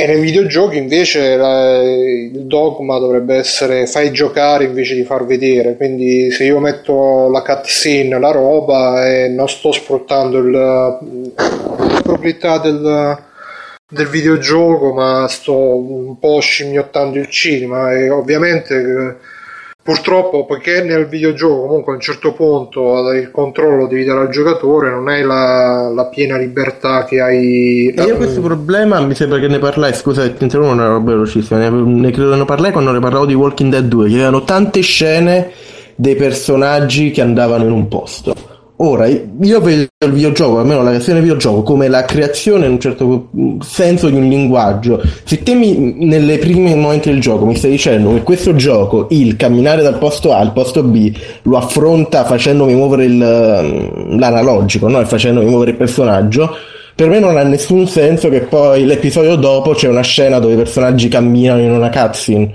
se è, una, se è, un momento in cui i personaggi devono camminare, hai già espresso che si cammina con l'analogico, che è ottimo perché ti dà una sensazione più viscerale di movimento, continua a farlo così. Sì, è un po', un po complicato secondo me, che, che, comunque chi riesce a farlo meglio sono quelli che un po' vanno per sottrazione. L'altro giorno vedevo un video di Game Maker's Toolkit che parlava di Ico e dice che Ico è fatto per, per, sottrazione, che non è farcito di mille robe, invece hanno messo solamente le robe essenziali e lì magari ti riesce anche a creare una narrazione che va, eh, proprio a braccetto col gameplay e, e sicuramente più è, è diversa da, dalla perché il problema di Cage come al solito è che Cage vuole fare delle robe che, che un po' alla fine scimmiottano il cinema ci sta eh? non è che non, non voglio dire che la solita diatriba che sono giochi, non sono giochi, alla fine pure le avventure grafiche un po' lo facevano, anche se magari per, per mettere tra virgolette il gioco ci mettevano gli enigmi, però eh, alla fine per quello che è il mio gusto personale, la, la, la, vera narrazione nel gioco sta quando il gioco fa il gioco, nel senso che ti, ti, ti crea una narrazione non raccontandotela, ma facendotela vivere e facendotela vivere significa che non mi devi togliere il comando ogni 2x3 per... Uh... Ma vedi, io ho un po' l'opinione opposta riguardo a Cage, perché per l'appunto, come dici tu, in Cage il 90% del gioco stai giocando. Ora sì, stai sì. giocando con interazioni minori, ma secondo me è proprio il fatto che siano minori rispetto a poi che quello il plot principale, quello che vuoi tu, che oltretutto è sempre terribile nei giochi di Cage, non, uh, non fate gli scrivere plot lineari, però il sistema ludico no, che ti porta a fare queste micro interazioni, un secondo, aiuta proprio quella sensazione di emozionalità viscerale di cui parlavo prima. Quindi, secondo me lo sfruttano molto, molto bene il medium ludico, i giochi di cash. Vai avanti, Simone. No, no, sono una... è Cage, non è Cage perché è vero che lui è francese, però Cage non è il suo nome, se l'è dato proprio perché. Ma sì, Maurice. Come... Sì. C'è, c'è il nome d'arte? sì, sì, lui si chiama Grud, Gruttola. Eh, si sì, chiama sì. E... No, ma poi il problema, il problema, è anche che. È comunque... vero, è vero, no, no, no. È una puta fare perché c'è sempre stata sta diatriba sul fatto che si chiami David Cage o David Cage. E in realtà è David Cage, cioè dato, è come se fosse stato il nome americano. Insomma. Nicolas Cage. No, volevo dire solamente una cosa che comunque sì, alla fine il problema è che uh, c'è anche alla fine ha anche ragione un po' Pierpaolo Greco, nel senso che alla fine cioè per esempio abbiamo detto prima The Walking Dead, a me The Walking Dead alla fine secondo me sarebbe potuto funzionare anche come diciamo Davide, da tastiera del mutaggio e poi eh, cioè... nella chat io non posso non rispondere scusate. Vai vai. Ok. No, dice, in chat diceva Devin che diceva le interazioni sono una scusa per mandare avanti la storia, invece David dice che la storia è una scusa per fare le interazioni. Comunque, esatto. La, dicevo, Walking Dead secondo me alla fine sarebbe potuto funzionare anche come un, un telefilm perché alla fine c'aveva un, una bella scrittura, un bel ritmo, bei personaggi, belle situazioni, bello, eccetera, eccetera. Cage io non, Cage, io non ho giocato nessun gioco di Cage, però da quello che mi raccontano, insomma, sono un po' tendono un po' ad andare a partire un po' per la tangente come trama e quindi magari allora Bru- discorso... posso, posso, dire oltretutto che mi piace molto eh, come Bruno dice trama no era una cosa estemporanea c'è un'enfasi sulla R che è molto eh. Niente, ormai siamo sulle lettere, eh, appunto. Esatto. e sai no, che non è una critica, che, genuinamente mi, mi piace Che molto. comunque in, uh, in uh, The Walking Dead sei sempre spettatore. Perché e, e, comunque c'è sempre un'entrata e un'uscita dallo spettatore, almeno per come l'ho visto da giocatore. Sei spettatore e poi diventi protagonista, poi sei spettatore e poi sei protagonista. E cosa che invece nei giochi di Cage in linea di massima non c'è. Tu sei sempre il protagonista, tanto che fai le azioni che in, in, in Telltale, con le cose del Telltale fai ogni tanto le, e soprattutto ne fai poche perché Telltale è basato sull'atmosfera e sui dialoghi. Invece quello che prova a fare Cage, che è la roba che gli riesce meglio, è il motivo per cui continuano, lo continuano a far lavorare, secondo me, perché ludicamente funziona, cioè lui riesce a tradurre e a farti vivere, a farti eh, arrivare sensazioni eh, che altrimenti non proveresti. Eh, non è che non proveresti, in una maniera comunque adeguata secondo me, nel senso che ehm, eh, ti, ti, sei sempre Uh, sei quasi mai spetta- non sei quasi mai spettatore gioca- nei giochi di Cage, sei sempre prota- rimani protagonista e, uh, e, ci riesce solo lui, cioè nei piccoli movimenti, anche quando tu vedi, ah, ma mo devo attra- apparecchiare, perché devo apparecchiare? Cioè, che, che, è una cosa che c'è spesso nei giochi suoi, uh, per esempio. E tu dici che cazzo significa? Però in quel momento c'è un senso in tutti i momenti, in tutte le scene da Beyond, tu devi apparecchiare perché arrivava il, uh, il ragazzo e, e, la cosa funzionava perché uh, l'attesa del ragazzo implicava che la, l'anima degli meglio mortacci, lì lo spirito che c'aveva era invidioso, era geloso era e quindi ti creava, tu facevi la doccia e ti faceva sì in, ehm, in Heavy Rain funzionava perché ti faceva vedere la depressione di un padre. Tu potevi anche non apparecchiare e dargli patatine, se non mi ricordo male, qualcosa del genere.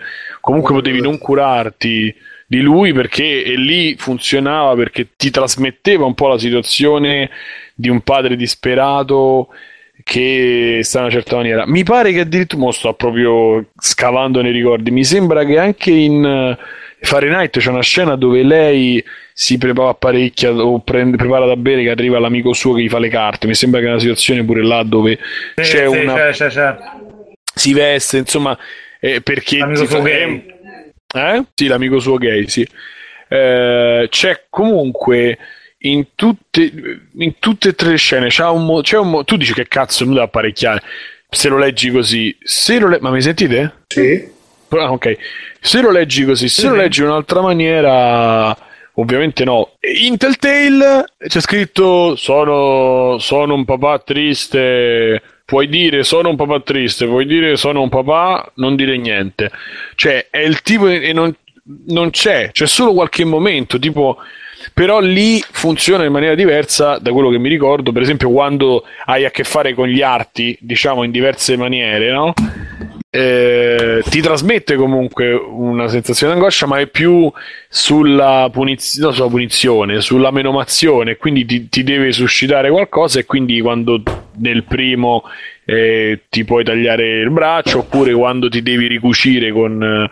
Eh, con la piccola lì con, uh, nel 2 ti devi uh, suturare la ferita cioè è un, è un escamotage diverso. Quindi Cage su questo è maestro. Uno. Due, quello che dice Pierpaolo, secondo me è, è ancora più banale perché nessuno mi ci ha fatto mettere nella testa di, dei Blade Runner, di, de, del replicante di Blade Runner. Vabbè che è uno degli esempi maggiori, eccetera, eccetera.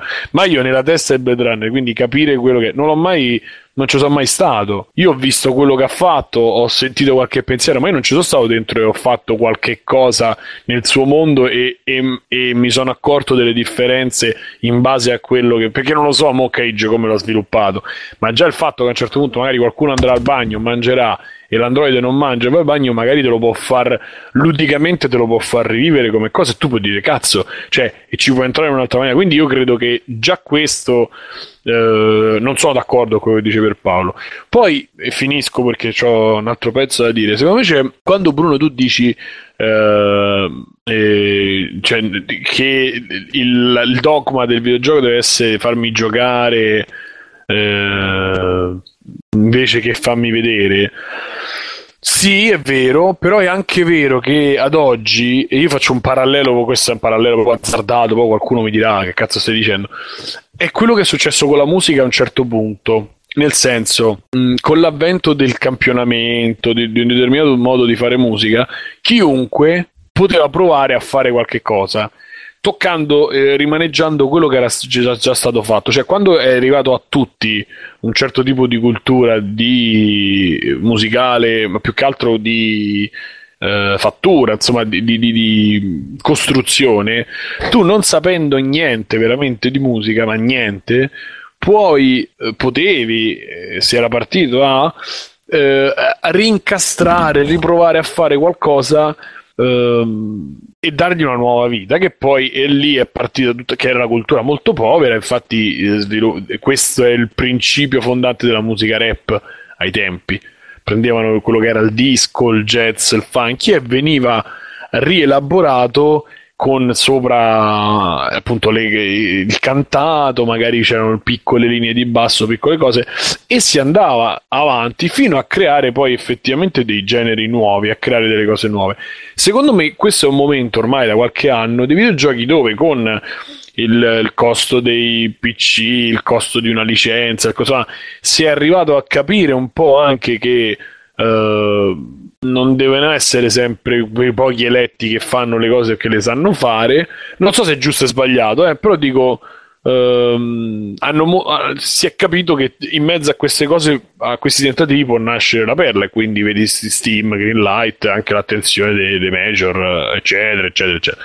Quindi probabilmente si è anche rivoluzionato il modo di farle determinate cose, come forse anche nel cinema, ma io non ne sono così testimone perché non lo seguo così tanto forse ehm, dove le regole vengono un po' in qualche maniera rotte, no? E quindi, che ne so, Stanley Parable, eh, tanto so sempre 5-6 celebri esempi eh, che Oddio, si fanno. Stanley però... Parable non c'è il discorso che stai facendo tu, sono d'accordo, però lo collego più magari ai giochi in Twine e queste cose qui. Stanley Parable è eh, fatto da ecco, gente ecco, con ecco, capacità tecniche. Bravo, mi dai supporto con questo che io non... Sì, sì, no, però per dire pure Little Inferno lì per lì potrebbe non essere un gioco, no? Invece c'ha Beh, un... Little Inferno è fatto da quelli World of Go, è fatto da... No, ragazzi, ma non so... Io parlo del fatto anche... Sì, però magari quelli di World of Go gli è, gli è uscito un pazzo, ha fatto bene ma poi non hanno fatto niente, cioè non hanno una cultura tale da dirti uh, devi, cioè, non è Miyamoto che, che Miyamoto fa il platform o comunque fa un'interazione e ti fa giocare, no? Eh, Little Inferno sembra che non sia così tanto un gioco da quello che ho visto, da quello che posso Eh no, in, in, realtà secondo me Little, Little Inferno, Inferno è... tutto tramite l'interazione, poi dipende cosa vuoi eh. dire da giocare, potenzialmente potrei dire che c'è una definizione molto brutta di no, gioco. È, no, è quello bravo. No, no, quello Perché anche, i gio- anche, i gio- anche, i giochi di cash sono tutto gioco. In cash sì, non hai, sì, non hai un sì, momento però... per più di due secondi dove non stai facendo azioni, non stai, non stai interagendo con un sistema. Sì, però se tu presentavi Little Inferno all'epoca di PlayStation 1 la gente ti prendeva per scemo forse all'epoca di PlayStation 1 no. Eh, che era la ma gente che prima.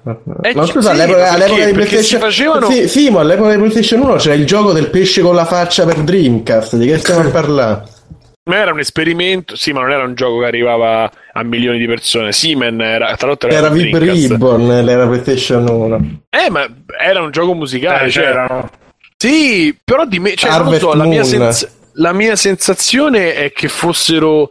Eh, adesso c'è, c'è, si osa di più e, e, si prende proprio perché si vede che l'esperienza funziona e si va oltre determinati che possono essere o dogmi che venivano utilizzati prima, anche perché prima per fare una cartuccia dovevi avere in mano qualcosa, cioè per costruire per esempio, proprio per fare una cartuccia fisicamente non ci potevi mettere dentro eh, Guarda, una cosa no, pic- no, questo è un pregiudizio che hanno tutti quelli che hanno giocato soprattutto su console e poi con i computer cioè, nel senso forme di sperimentazione ci sono sempre state eh, giochi sì ma adesso ci si fanno andavano... i soldi e, e, la gente le nota e le mette poi nelle, nelle AAA Prima, Dr. Jekyll e Mr. Hyde per, Nintendo, per il primo Nintendo era un gioco estremamente sperimentale per, il, per i tempi sì, ma adesso ce ne sono 5, boh, 500 al giorno. Quello che voglio dire è che poi se mi volete confutare, eh. va bene, facciamo. facciamo no, no, io, io sono d'accordo col tuo eh, ragionamento dimmi, iniziale, che, che può... ci eh. sono molte più possibilità ora per eh, creare. Integra quello, cioè integriamo quello, se può avere una validità e portiamolo avanti. Non dire che mi dite no, è di la cazzata, ci, ci, può stare, io non, non sono purtroppo onnisciente, quindi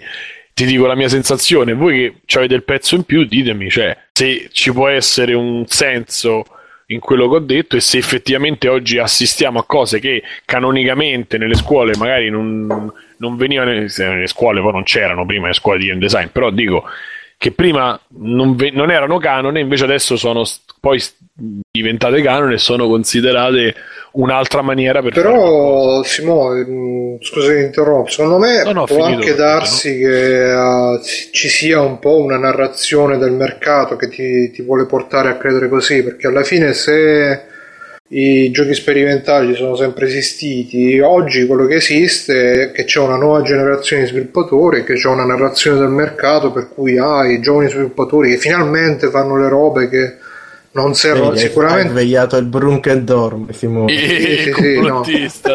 no. ma sicuramente ci sono robe che, che, che, prima non c'erano e che oggi hanno più rilevanza perché c'è questa narrativa di mercato però alla fine sì la sperimentazione c'è sempre stata però è anche vero che adesso c'è più la, la è più valorizzato è, è, è diventato più un come si dice, un bullet point nel, nel marketing, dice ah il gioco indie, il gioco quello, infatti poi eh, ci sono sempre è adesso che ci sono le, le discussioni cos'è un gioco indie, cosa non è un gioco indie, prima non no, c'era. Basta con sta roba, nel senso io non mi ci pongo neanche più, mo vedo... I giochi indie sì. sono quelli fatti in India, basta. Sì, ecco, non, veramente da quel punto di vista evolviamoci tu, cioè non Quando tu, poi alla fine, si, come diceva anche Simone e Davide, sono sperimentazioni che sono sempre esistite, magari prima avevano anche più eh, tra virgolette rilevanza commerciale erano anche più accettate solo che io però erano... quello, quello, su cui concordo è che oggi come diciamo è molto più accessibile fare un gioco. Non si parla di nei parabol perché quello è fatto ovviamente da gente che sa quello che sta facendo. Però oggi fortunatamente chiunque può prendere Twine può prendere Game Maker sì, avendo un po' di conoscenza sì, io logica preso, io ho preso Stanley Parable come esempio cosa sul fatto che quello c'è la voce narrante che ti, che ti segue, che ti pre- da quello che ho visto, no? prima non, un gioco del genere non si faceva, quello io intendevo, cioè non si faceva che c'era la voce narrante che ti diceva e che ti prendeva in giro sul... cioè è una roba anche culturalmente più, più, alta, diciamo, e questo è grazie alla diffusione che c'ha il videogioco e alla facilità con cui si arriva anche a farlo. Quindi tu puoi Vabbè, prendere. Però quello in realtà viene da 500.000 persone. Sempre per fare le pulci sui singoli esempi, quello poi viene comunque da Portal, che era tendenzialmente un gioco AAA, che là è un po' inventato il concetto di quella voce narrante che dà il ritmo al gioco. Però vabbè. È buono, è buono. Eh, sì, sì, no, ma eh, il senso della, della, mia cosa è questo, è che mm, magari non, come sul cinema non lo so appunto l'evoluzione, però come nella musica c'è stata un, una contaminazione che è servita a qualcosa anche da chi non ha studiato e quindi però aveva qualcosa di buono da, che poteva esprimere, uguale nei videogiochi forse qualcuno che non aveva in verità quei quel, quella missione o comunque non aveva eh, non mi, mi sono incartato eh, chi non ha giochi... capacità tecniche può fare un gioco di anche, sì, di, ecco. anche di studio Davide anche semplicemente un'idea carina sì. non è che magari di uno che non ha studiato che non ha giocato altri giochi eccetera, eccetera chi ha qualcosa da dire se vuole farlo esatto. in maniera videoludica esatto. può farlo esatto, chi, esatto. comunque visto che ci siamo ci siamo di contaminazione io eh, vorrei ricordare Mechner che è l'autore di Prince of Persia e, e basta, e Karateka e The Last Express che lui è proprio uno che ha, è nato tra virgolette nel cinema era, è da sempre appassionato di cinema e poi si è dato ai videogiochi secondo me è stato uno di quelli che è riuscito a coniugare meglio le tecniche cinematografiche e quelle dei videogiochi senza far prevalere una sull'altra perché se, se, uno si va a giocare Prince of Persia sia l'originale sia quello del il remake il primo del, degli anni 2000 in 3D vede che comunque c'è un senso della, della regia della narrazione che però va molto a braccetto con, con il gameplay senza il problema alla fine di, di Cage di, di Cage è che um, un po' tende ad esserci poco equilibrio tra, o almeno da un punto di vista tradizionale forse. In verità Bru, il problema di Cage è come non sa chiudere le trame Bru. Poi tu ah, non hai mai sì. giocati quindi eh, ti posso dare un consiglio? Prenditene prenditi Heavy Rain giocatelo. Io mi sono eh, giocato o... giusto i primi due secondi di Heavy Rain la demo di Beyond ma manco Fahrenheit ti hai giocato Bru. Fahrenheit l'ho visto giocare, l'ho visto eh. giocare da, da Launching 9 che era arrivato al punto che c'era lui che faceva i combattimenti Wattà e c'era Lancino e diceva ah con tutti i tuoi impicchiaduro di merda invece vedi questo che è vero gioco di combattimento quando, quando, c'era quello che faceva c'è il problema cioè, combattimenti big time che erano carini prima... pure da vedere eh la prima mezz'ora di Fahrenheit, cioè dovrebbe cambiare il mondo dei videogiochi per quello che mi riguarda. I primi 20 il minuti. Il problema è che le, res- le restanti 10 sì, ore sì, sono ridicole. Sì. Ma per me no, per me il problema non so le restanti. No, ma a me, mi, a me mi sono. A me le restanti Perché... di Fahrenheit le adoro, ma nel senso che sono tanto brutte che Dai, sì, volontariamente. Nel, nel, nel suo trash è piaciuto. Ma invece, secondo me, se tu gli togli. Il problema è che pure là voleva fare il Buddy movie perché poi Cage, Cage c'ha sta, paro, sta parodia, no? sta amore per eh, l'America ma boh, è tipo Kojima è tipo un Kojima dei poveri ma lo sai, perché... lo sai, cos'è? è che è proprio l'idea dell'America rappresentata da uno che non c'è mai stato più sì, esatto, da un provinciale esatto sì, quindi sì la, la, pure in il, il, eh, non so se vi cioè, ricordate, ma il poliziotto nero lì a un certo punto andavi a casa sua e sembrava uscita tipo da un porno degli anni 70. Sì, sì, sì, sì, sì, sì, con le fluo, le lampade fluo. È vero, è vero. Esatto. Sì, sì, sì, poi l'ho rigiocato, rigiocato dei pezzi recentemente. Vabbè, ma guarda però... non è tanto diverso di quanto rappresentano l'Italia con le Vespa, la gente con i baffetti, cioè... eh, so, lo so, quello, però, è... però tu sei uno che i Sony o chi no, ai tempi no, ti stanno dando dei soldi per pubblicarlo, Halifax, ma tu che pensi cazzo che era ai tempi? ne freghi come sia rappresentata, come sia realmente l'America, cioè, ma che cazzo? Ma sì, ma vedi ma va là, sono stati molto più attenti c'è, su c'è gente che si mena forte, tipo Dragon Ball. Dragon Ball! Oh, e quello è il problema. È che diventa Matrix e Dragon Ball alla fine. Cioè il problema di Cage, tornando a quello che diceva Bruno, è che non li chiude sti cazzo, non li sa chiudere. Io, vi, con- io, vi consiglio, io vi, consiglio, fortemente di ascoltare, questo lo consiglio da seguire in questo podcast, ma la puntata che hanno fatto su Watch Out for Fireball su Fahrenheit perché puntano tutte le robe assurde del gioco e fa morire da ridere. Quindi se c'è tipo due ore di ascoltarvi gente che va proprio scena per scena a parlare del gioco, andatevi ad ascoltare quella roba che fa morire. Cioè, però il fare, è la prima volta che io provavo eh, la claustrofobia, cioè la scena quando vai nei Uh, a rovistare nel, nell'archivio. Non so se, la, se ve la ricordate, sì, che lei comincia a non avere il respiro. Oh, non, prima io non avevo provato una roba del genere. Uno. Due, un gioco che cominciava ad avere una regia dall'inizio alla fine, no? con le cazzine ferme, con quattro inquadrature. C'è la scena quando ti si, cost- ti, ti, ti si devasta casa e volano i mobili, che per quanto sia rognosa e impossibile per me è stata da fare è, è, bella perché ti vedi poi è divisa in cioè in ufficio quando vede comincia a avere televisioni. Beh, a me rimane strepitoso anche perché a me piace tantissimo mi piace la, no tantissimo l'incipit fino là ancora funzionava e c'aveva da dire ma in più c'erano i, quick time event che io sono un adoratore proprio da Dragon Slayer un po' a me mi piacciono quindi è una cosa mia personale uh, un difetto mio, però mi piacciono molto. Quindi c'è vedere l'azione che si sviluppa in maniera diversa, solo col tassino. Quindi in qualche maniera ho comunque contribuito, ma non l'ho fatto io. Eccetera. Boh, a me piace molto. E quindi, quindi per questo ti dico, Bru, che il problema di Cage è, di Cage è, è, è, che non scrive, non riesce a scrivere, non sa scrivere Uh, e quindi non sa chiudere le cose. E, e, mo, e, e mo gli alieni. Cioè, tutte le volte e, e mo gli alieni. E mo, e mo il fantasmino formaggino. Beh, cioè, guarda, in realtà in Nomad Soul riuscì a scrivere una trama decente. Insomma, cioè, c'era pure un finale decente. Non era brutto il finale di Nomad Soul. Non l'ho eh, giocato. Oh, eh, c'era David Bowie pure in Nomad Soul. Sì, sì, c'era sì. David Bowie. E vabbè, quelli sono quelle cose che tu c'hai a dieci anni pronte. Vabbè, ma dicelo che... come finiva, Simo? Tanto ormai non lo giocherà più. Sì, nessuno. infatti. No, guarda, eh, troppo... Io me lo volevo giocare, però io non credo negli spoiler, quindi spiega pure. No, era tutto tipo una storia di. So quando ti pare a te non credi agli spoiler, poi quando ti pare eh, non mi spoilerate. Ma quando mai? Ma eh, l'hai fatto ultimamente. Ultimamente, ultimamente sì, ormai sei messo, però sì, vabbè. Vai, vai, Comunque sì. piace molto Mircotto che cita Boris citando Vice Marmella, che me lo immagino Cage a dirlo ogni tanto. Spomela. Dicevi, Simo?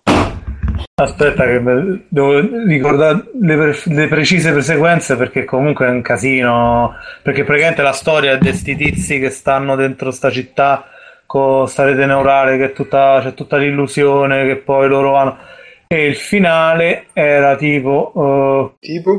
Avremo una musica. Così. Muore David Bowie. Dovremmo farlo tipo una rubrica in cui ogni puntata spoileriamo il finale di un il finale gioco.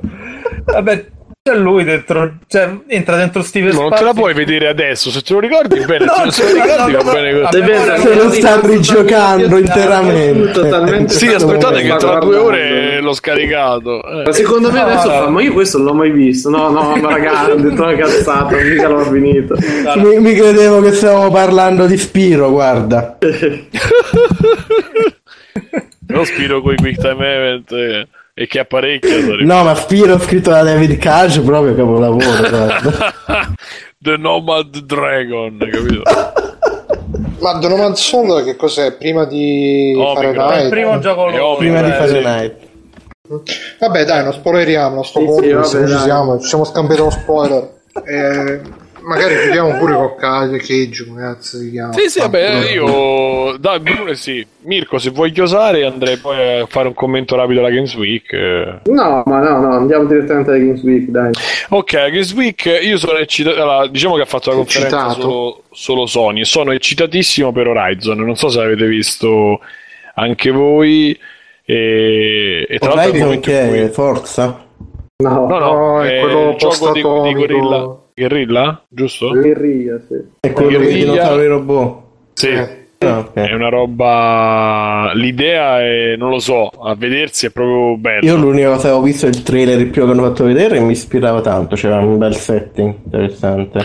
E adesso hanno fatto vedere un combattimento più da vicino dove praticamente eh, a un certo momento, diciamo che quello che hai visto più o meno è uguale, fai questo arco che viene utilizzato anche per attaccare delle trappole, mettere delle trappole, piazzarle, eccetera, eccetera.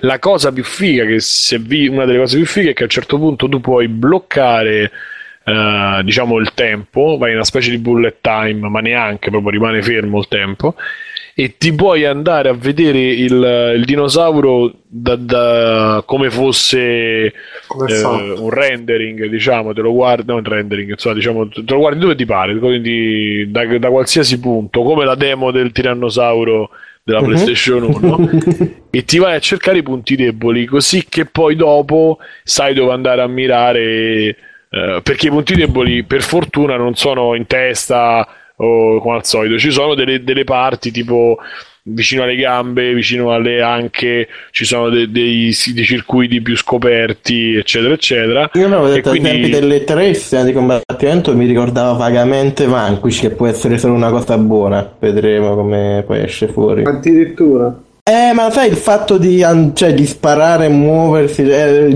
la faceva scivolata a un certo sì, punto sì. fra le gambe del dinosauro, dava un po' quella sensazione di combattimento dinamico e in your face, non le solite robe che devi stare dietro al muretto. E no, assolutamente, tutto. questo è, molto, è fatto molto per uh, one on one, diciamo comunque uno contro uno eh, qualcuno parla del rischio di un simil Monster Hunter, secondo me non c'entra molto con Monster Hunter, lo vedo molto In più... Che i combattimenti durano, più, durano meno di 4 ore, non sarà Monster Hunter.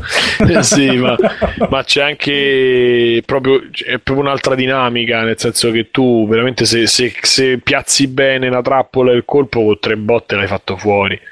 Quindi mi sembra proprio un altro approccio. E, e poi ancora non ci hanno spiegato perché se perché si dinosauri o diciamo tecnosauri come volete chiamare perché tecnosauri le... lo brevetterei come tecnosauri sono tipo tecno cioè i dinosauri che ti vendono le carte. Esatto. E, e hanno le antenne Simone è diventato il tecnomicrofono. Eh, classico. è arrivato a quest'ora ma com'è quest'ora sempre sì, no? oh, ci saranno le Paghi il microfono fino alle 11 e mezza, no? non si capisce, non si capisce. Sembra Mirko su... Assume la sua vera forma. Perché sembra Mirko su PS4, una cosa...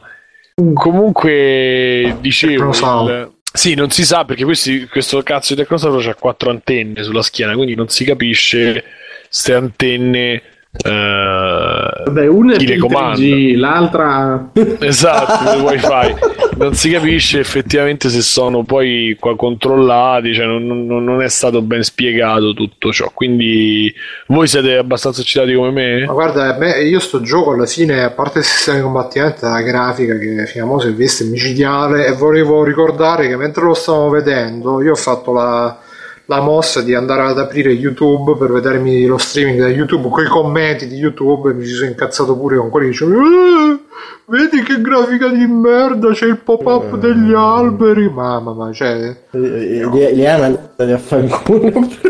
Eh, sì, no, lo, li ho mandati a fanculo mentre li mandavo a fanculo Simone che diceva no no Bruno fermati, fermati. E io invece proprio tipo che mi teneva io ah eh e poi ovviamente quello, quello che, che, ha detto sta cosa che ha mandato a fanculo era, era un napoletano che diceva oh Cire te la fanculo eh, e quindi adesso temo anche per la mia vita perché insomma non, non si sa mai con certe persone però secondo me la cosa principale Ciao Walk gioco... ah, scusa bro. Walk si chiama? ah no, pensavo il napoletano.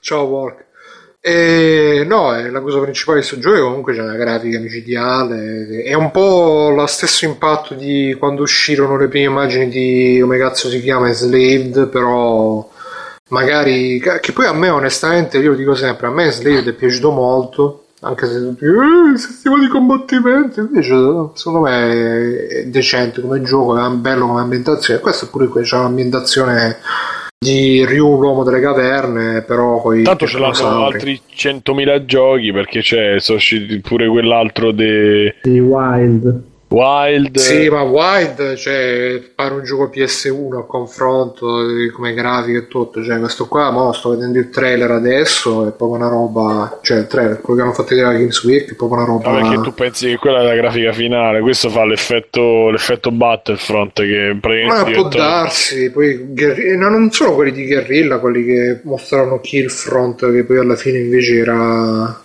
che era un altro gioco, era Killzone. Killzone che era tutto.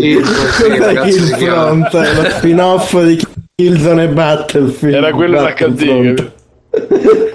No, comunque sono loro quelli che poi c'è stato lo scandalo, no? Sì. Ma eh. che cazzo se ne frega? Tanto alla fine questi sono Però sogni che ci vengono. Che poi io la PlayStation manco ce l'ho. Che c'è un dinosauro e tutta radura, quindi può essere pure che i dinosauri si sono impegnati a farlo bene. questo sì, che poi in effetti c'è anche da dire che visto che sono robe diciamo meccaniche, tecnologiche, di per sé hanno meno poligoni, no? Perché quando devi fare le robe organiche devi usare un sacco di poligoni. Là invece quando metti due cilindri, tre cubi, hai fatto la roba tecnologica. Non solo, quindi... anche i shader vari sono un pochino di meno, cioè sì, non di sì, meno, sì. sono meno complessi. Non c'è il problema di dover fare qualcosa che sembri pelle, diciamo. Esatto, quindi esatto. voglio dire, abbastanza importante come cosa. Però, insomma, comunque anche come colpo d'occhio, beh, poi la protagonista con i capelli rossi, sai, no? Eh, con, l'arco, con l'arco, le frecce. Mirko, Mirko Horizon, tu lo sai. Un, grande, un, un, grande ritorno del, dell'arco e frecce che ha dominato nelle tre prima di questo. Non, non, ho visto gli ultimi video robe, però a me ispira abbastanza, però, però, sicuramente non è da gioco l'uscita, che, boh aspetterò un attimo. Invece per me sarebbe proprio il gioco che sarei curioso di, di, giocare, guarda, in questo periodo che non c'ho voglia di giocare un cazzo, sarebbe un gioco che... Microsoft prova a darsi un tono e dice Wild sembra interessante, io ce lo voglio vedere, Microsoft che gioca Wild. Ciao Wild, qual è? È quello, Wild, quello è quello di crea... De Michel Ancel, il eh. creatore dei Ra- eh. Rayman. Che sei lo sciamano, che vai da. Ma non era un MMO, o sto dicendo una cazzata? No. no, no in questo caso no. In questo okay. caso lui va a rompere il cazzo a gente, non so perché, va tipo Putin a, a cavallo di un orso a rompere il cazzo a cinque che stanno predicando. Per cazzi loro, lui prima eh, diventa, cioè si impossessa che è uno sciamano il protagonista. Prima diventa Putin, poi prima diventa la Crimea. Esatto, diventa, prende un falco tipo eh, un'aquila, cazzo è, e va a controllare la situazione. Dopodiché chiama, con quel falco chiama tutti gli altri amici falchi e li manda in mezzo a sta, a sto rituale. Dopo, quando c'è la confusione, lui torna mh, se stesso. Aspetta, erano gli amici falchi o fasci? Che mi capito. Falchi, falchi. ah, eh, lui cavalca un orso e arriva e ammazza tutti. Non si capisce il perché. Ma sai cosa, cosa c'ha sto Wild? Che è proprio un gioco francese. No? Cioè, è il tipico gioco francese che magari c'è anche delle tipico, belle idee, però. No, ma se tu vedi i giochi francesi. Classico gioco francese. Esatto. No, ma i francesi hanno sta roba qua che a volte le ingranano le robe, però hanno sempre quello stile che per Rayman ce l'ha sta cosa effettivamente. Proprio. C'ha sempre quello stile che sempre che loro sono francesi devono fare la cosa particolare. Pure sta cosa qua. Cioè, ma Come che cazzo... ti permettono di fare la cosa particolare? Ma dai, ma che cazzo ti viene in mente di, di andare a cavalcare l'orso? Cioè, veramente, tipo, cioè, metti un cavallo, uno stallone micidiale con 30 centini di cazzo, no l'orso. Eh, molto, molto, meglio se facevano, molto meglio se facevano una roba tipo Shadow of Mordor prendendo tutti proprio le robe più noiose Bruno ma Shadow of the Beast eh, eh, Shadow of the Beast eh? ho visto e mi ispira il livello che hanno fatto vedere con la prateria in fiore verde che mi ricorda molto la, l'originale per l'amica sì che era verde vomito però mamma ti ricordi? Che verde vomito? era marrone no dai che marrone? Ma tu l'hai eh visto no. il primo Shadow of the Beast? Certo. E dov'è che era marrone? Scusa, l'inizio era tutto verde, il prato sterminato verde. Forse intendi il secondo che era super marrone. Il secondo era marrone comunque. Ma perché ne hanno fatti due? Hanno fatti Veramente tre. ce ne stanno tre. Quattro, mi sa. No, tre, tre. Per me era tre. uno, un unicum irripetibile, figurati. No, no, forse tu hai giocato al 2. No, mi sa che primo... io avevo il 2 a questo punto. Eh sì.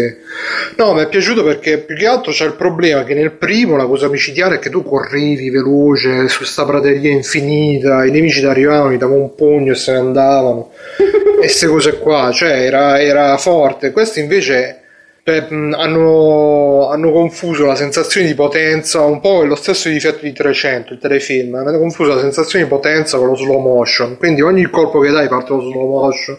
E vedi questo che sta dando un pugno e fa boom, poi si, si velocizza sì, sì, si velocizza un attimo per girarsi, poi dà un calcio, uh, boom, del calcio, poi, uh, e quindi è tutta una... Io voglio Bruno a fare il sound design del gioco. Sì, ma vedrai che sarà più o meno così, invece di fare, uh, farà, wow, però alla fine sarà quello che... Invece secondo me dovevano fare una roba più tipo Strider 2, quello veramente era tipo lo Shadow of the Beast, che tu andavi, correvi, scappavi e ammazzavi tutti quelli che ti sparavano davanti. Qua invece Corre, un po'. Scappa! sì. E quindi boh, vedere come... Shadow of the Beast, l'unica cosa che so di Shadow of the Beast, questo oltretutto.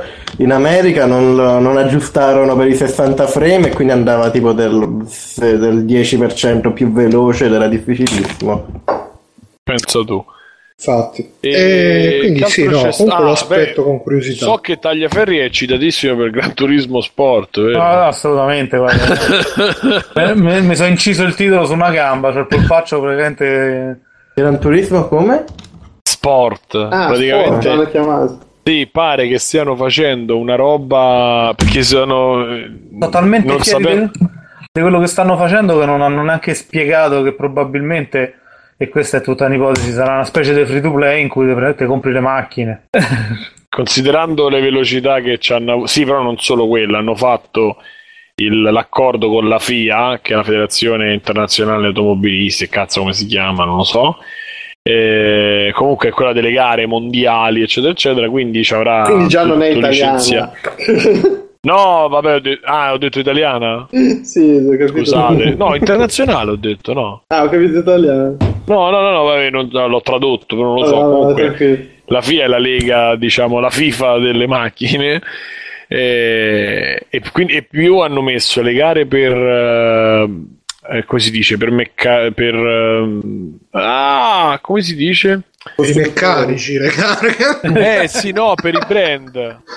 Ah, ok. Cioè, a me la classifica costruttori. Costruttori, no? ecco, scusa. Eh. Costruttori. Poi... Però le gare per i meccanici sarebbero state. Io posso la chiave inglese. Oh! e, e, poi non mi ricordo che altro tipo di tipologia di gara hanno, hanno introdotto. Però sì, non hanno spiegato esattamente di, di cosa si tratta. La, l'ipotesi più quotata è quella che diceva Simone, appunto, del fatto che ci sarà un, uh, una, un, diciamo un client uh, il gioco e poi dopo vuoto e poi dopo piano piano ti compri la roba che manca. Questo è comunque, quello che vedendo i loro tempi il gioco che esce vuoto all'inizio è molto probabile comunque. Esatto. Ricordiamo anche che Free Playing sta con Sitch in tutto ciò. Esattamente. Ciao, come e io personalmente sto con Marquez, anche se pot- possa avere Adesso, torto. Perché, perché l'altro gli ha dato un calcetto. Cioè, perché a te quando la gente ti sorpassa in macchina non gli dai i calci? Per io le sportellate. ma senza problemi. Tra l'altro, sono contento. No, lo so perché pure se ci avesse torto, sono contento perché non so se hai visto che gli ha fatto alle Iene. Quindi lo, lo amo. No, no, no. Eh, sono andati ah, a consegnare il tapiro e loro con tutta la famiglia gli hanno devastato le telecamere. Sì, ho detto, sono andati ah. tipo a rompergli il okay. cazzo, ecco. E lui per fortuna stava con tutta la famiglia gli ha devastato telecamera, gli ha menato. Quindi... Ma lui chi? Il nostro amico Valentino? Marquez, Marquez. Marquez. Ah. Quindi tifo per Marquez anche se... anche se... Il nemico del tuo nemico è tuo amico, Simone. Sì, sì, esatto. ma poi la famiglia, tipo, io adesso me lo sono immaginato, tipo, non aprite quella porta col dono sulla sedia a rotelle, il cugino esatto. cannibale, sai? Esatto. Tutto e gli hanno detto venite qua e gli hanno disassato tutto. Quindi questo... Qui Mircotto dice secondo me sarà tipo Trackmania Nations, non so se è ironico o se è serio, io non so neanche di cosa sta parlando. Ma nel senso che ti costruisci le, le piste che fanno le giravolte? Esatto, sarà quello, esatto. E, ehm, poi che c'è stato? Poi sul VR ci andiamo dopo. E... È pure mezzanotte, non so quando sia sto dopo. No, sono le 11 e mezza. Davide. Eh, vabbè, mezz'ora a mezzanotte. E, e che, eh, beh, ma è un'ora all'una. e... No, un'ora e mezza all'una, Simone. Esatto. E, Vabbè, insomma, andiamo al VR perché tanto poi ci viene in mente qualcosa. Ah, no, sì, vabbè, volevo dire 7, Street Fighter con Dalsim, insomma, vabbè, niente di nuovo sotto al sole. Dici, Bruno? No, c'era Devin che sta, ha specificato nella chat su TeamSpeak che Wild era stato presentato come un multiplayer online. Io immagino solamente la gente che, si, che fa cavalca sugli orsi, si trasforma in aquila online, ma Ah, era, era multiplayer. Ah, Così ha detto Devin. Eravamo troppo impegnati. Vedete, vedete che ho sempre ragione. Voi Bravo, non qui. Come no? Io ho detto non lo so. E, e, niente, quindi dicevo, visto che eh, il resto è Dalsim eh, con la barba e cose del genere, vorrei for- focalizzarmi su due cose. Uno, che Nome Sky conti- più lo fanno vedere, più puzza di sola da 700 eh, km. Ma hai letto so oggi il rumor che dicono che hanno qualche piccola difficoltà nella, nel PlayStation portarlo. 4, quelli sono i soldi di Microsoft che stanno cioè? i soldi per... Che difficoltà? È uscita oggi la notizia, rumor dicono che c'è qualcosina che non quadra, adesso mannaggia se la ritrova. Cioè che fa cagare? Che... Si sono accorti cioè che, che tipo... tutti i pianeti sono uguali, non esatto, fa quattro trailer che hanno spacciato per trailer diversi hanno fatto vedere la stessa roba in sequenza diversa. Aspetta, leggo da multiplayer.it al volo. E mazza, eh, non è informato. Non sembra nulla di grave, ma pare che il gioco stia incontrando varie difficoltà nello sviluppo, in particolare per quanto riguarda la versione PlayStation 4, così. Doveva è essere in punta, tra l'altro, se non mi sbaglio. Ah, no, perché è PC poi l'altro, no? Eh, o c'è pure su One, no? One in, ra- in, realtà si sono presi i soldi di Sony e gli hanno detto sì, sì, lo facciamo su PlayStation Milioni 4. Milioni di pianeti, fatto. sì, sì, avete un miliardone Milioni di pianeti. di pianeti, sì, non mi ricordo che io dicevo tutti uguali. Sì, sì, eh, cambiano solo il giallo col viola. I colori. A, a, a, me, io l'ho già detto l'ultima volta che ne abbiamo parlato, a me da quando hanno fatto vedere che ci sono le pistole già non mi piace più. Io volevo un gioco di camminare sui pianeti e non me l'hanno fatto. No, no, ho fatto un gioco di colonizzare i pianeti, di portare Comunque... democrazia in tutta la galassia. ma probabilmente Comunque... quella delle pistole l'hanno aggiunta dopo perché tutti guardavano Nome Sky e chiedevano ma che gioco che è? Si che si fa a Nome Sky?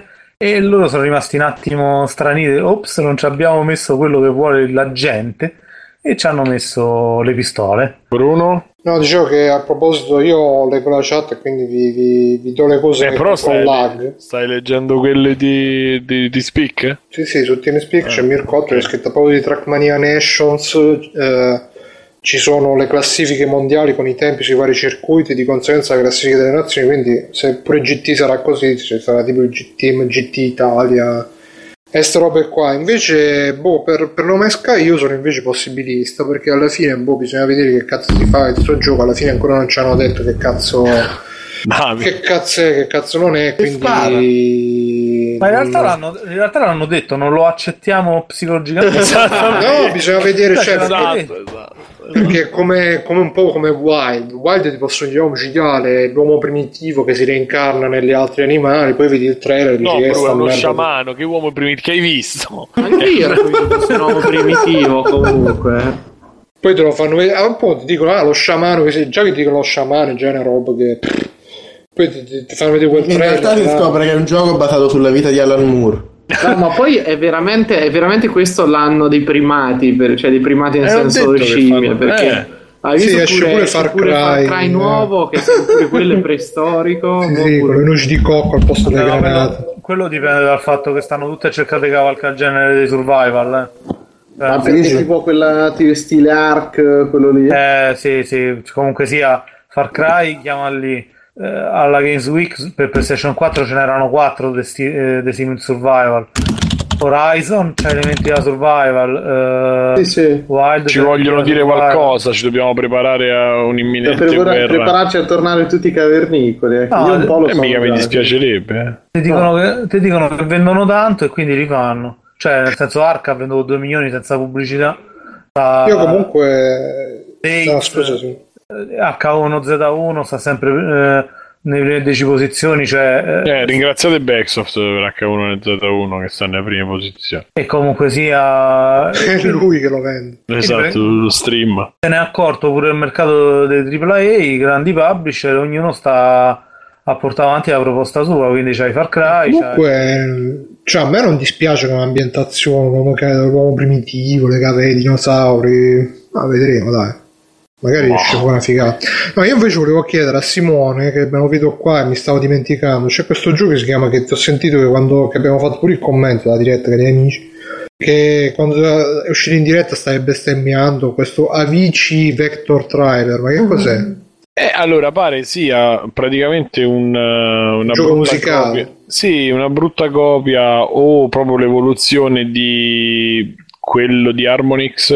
Il J-Hero. No, no, no, quello delle astronavi, Amplitude. Ah. Praticamente è una specie di Amplitude ripulito dove Avisi ha fatto giustamente il traino per venderlo e metterci il DJ ultra famoso. Ma, ma era quello per cui hanno fatto il Kickstarter? No, no, no, no, però no, non credo sia neanche Harmonix, però è praticamente la stessa ro- Audio Surf, quella roba lì dove hanno chiamato AVC a... quindi pensa che meraviglia la colonna sonora che probabilmente farà tre tracce sue e una selezione di tracce sempre fatte da lui che quindi saranno altre sue cose del genere. Ne bestemmio perché i rhythm game così vengono sviliti da quello che potrebbero essere con l'utilizzo di musiche un po' migliori di quella di, di AVC. Però è vero pure che per venderla al ragazzino di, dai 13 ai 18, 19, proprio pure 20 ci metti AVC e vai bene, insomma, ci sta. Cioè, capisco la mossa commerciale, ma non è un tipo di roba che mi può, che mi può prendere a me assolutamente insomma eh, e poi c'è stato dicevo vabbè nome Sky quindi insomma siamo tutti abbastanza d'accordo su, a parte Bruno insomma su eh, sulla validità del... no io proprio non... già mi interessava poco poi in più quello che si sa non lo so. E, e, niente, poi vorrei fare una, una piccola parentesi sulla, sul VR, VR, che è arrivato durante la, la presentazione, è arrivato Yoshida, Yoshida proprio in persona a, a voler fare presentare, far vedere quanto supporto ci sia dietro queste super tecnologie. E secondo me ogni mh, occasione in cui mostrano qualcosa di più è, uno, è una conferma di quanto sia una roba inutile e veramente senza non, senza speranza no, però a me mh, proprio senza alcun tipo di attrattiva per me. L'unica roba interessante... E poi hanno presentato questo gioco Gravity, che è questa specie di boh, palla avvelenata fatta con i robot dentro i, i super Mac e quindi tu sei nel, nel Mac eh, e, corri, salti, zompi e voli con questo casco in faccia. Uh, e poi altre robe, non mi ricordo che altro che altra roba hanno fatto Robinson, vedere. quello che tutti dicevano ah. come Portal. Secondo me non è come sì, Portal. il CryEngine praticamente hanno fatto del CryEngine dove praticamente tu sei uno che deve scappare dai dinosauri che ti schiacciano. Questo è quello che hanno fatto vedere o dai C'è il robot di Portal che ti accompagna. Esatto, c'è sto, sto pallezza, palletta con l'occhio blu e rosso di Portal eh, l'unica cosa interessante, che quella proverei subito, è la, l'esperienza interattiva su The Walk. E quello invece credo sia poi un film in uscita, una cosa vera. Quello dove cammini sulla fune. Cammini sulla fune sulle torri gemelle, praticamente sopra. The Walk è il nuovo di Zemeckis, che è, il, um, è la versione romanzata, diciamo, di poi del tizio su cui fecero il documentario lì. Che ma come cazzo fai a fare, a fare, un film su una cosa del genere? Cioè, 10 minuti ci mette a fare. No, in realtà cammina. dicono che è molto molto girata bene tutta la sequenza dove lui cammina. E poi vabbè ma parla di Davide, come ci è arrivato a fare quella cosa. Porca puttana, devi stare due ore e mezzo per vedere uno che cammina su una corda. Ah cioè. no, guardati solo quello che cammina. Walk. Sì. Sì. E loro hanno cioè, fatto... come se ti vedi un film porno, devi stare due ore e mezzo a vedere che trova. eh, si chiama commedia romantica, ah, non ci ma comunque c'è... Bru, due ore e mezza a parte i film eh, Marvel. di coso di come si chiama? no, a parte la roba di Nolan non direi più niente, due ore e mezza. Beh, no, dici che i film Marvel comunque ci danno pure loro. Eh, perché sono film, ma quello non è film, è mondezza, quindi Comunque c'è Doctor e... che ha sottolineato una cosa che volevo sottolineare pure io, cioè che nel trailer del gioco Vero Bo si vedevano tutti gli attori che facevano le facce che stavano dentro la realtà virtuale, cioè presente Simone quando hanno visto... Sì, sì. Che, che, che io penso quelli là che magari oh, vuoi, vuoi 50 euro, sì sì, che tu gli attori tipo presi dal Dams, tutti disoccupati, no? Fai, oh, eh, ti do 50 euro, sì sì che devo fare, no devi fare, manco 50, 10 euro devi, devi fare la faccia virtuale mentre stai quello fa eh, bellissimo bellissimo Vabbè, manco sta vedendo il gioco Vabbè perché magari. loro devono far capire all'utente meglio eh. Comunque... Penso quando metti nel curriculum che hai fatto, eh, ho fatto la faccia virtuale. Vabbè, ma che c'è? Scrivi, ho partecipato alla campagna VR dei Sony. Eh. Ma, e... Vabbè No, sì, sì, comunque io continuo a è dire. È come che... quella scena di Demolition Man quando fanno sesso virtuale, Stallone e quell'altro. Che belli, i riferimenti culturali di Bruno. I, I, riferimenti culturali di Bruno sono affascinanti. Ma è la stessa cosa. Bruno riesce a ricollegare ogni cosa esistente nell'universo a un film di Schwarzenegger. È scientifica la cosa. No, Demolition Man è. Wesley Snipes. No, è Stallone, scusa, Stallone, Stallone e Schwarzenegger. Sì. Eh.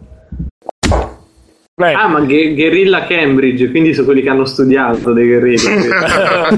ah, scusate, a proposito di Cambridge, io vorrei fare adesso, Davide, facciamo da qua alla, fino a luna un'introspezione su Dreams di Madia Molecula. Ma è il gioco che ancora non si è capito che cazzo fai? Quello esatto. davvero, non come... Sì, sì. È una non cosa... come Little Planet. È una cosa è una Vabbè, Little Big, Planet, Little Big Planet Aspetta, era, non dirò... abbiamo voglia di fare un gioco, fatelo voi. Adesso dirò è bellissimo, che è bruttissimo. Secondo me Bruno un po' lo rivaluterebbe. ah, secondo me bisogna vedere perché comunque c'è la, gente, c'è la gente che gli piacerà sta roba. Mo ah, vabbè, ok. Che... Torniamo al vecchio adagio di C'è la gente che gli piace la merda. no, ma aspetta, hanno già detto pure che si potrà esportare tutto sugli Unity, quindi magari per, per chi vorrà fare i giochi ma poi, cioè, quello che hanno fatto vedere nella, nella presentazione, là, la PlayStation, era proprio una roba che ti, ti cascavano le palle. Tra l'altro c'è, sto vedendo il video... Che non che c'ha hanno... più le palle dopo.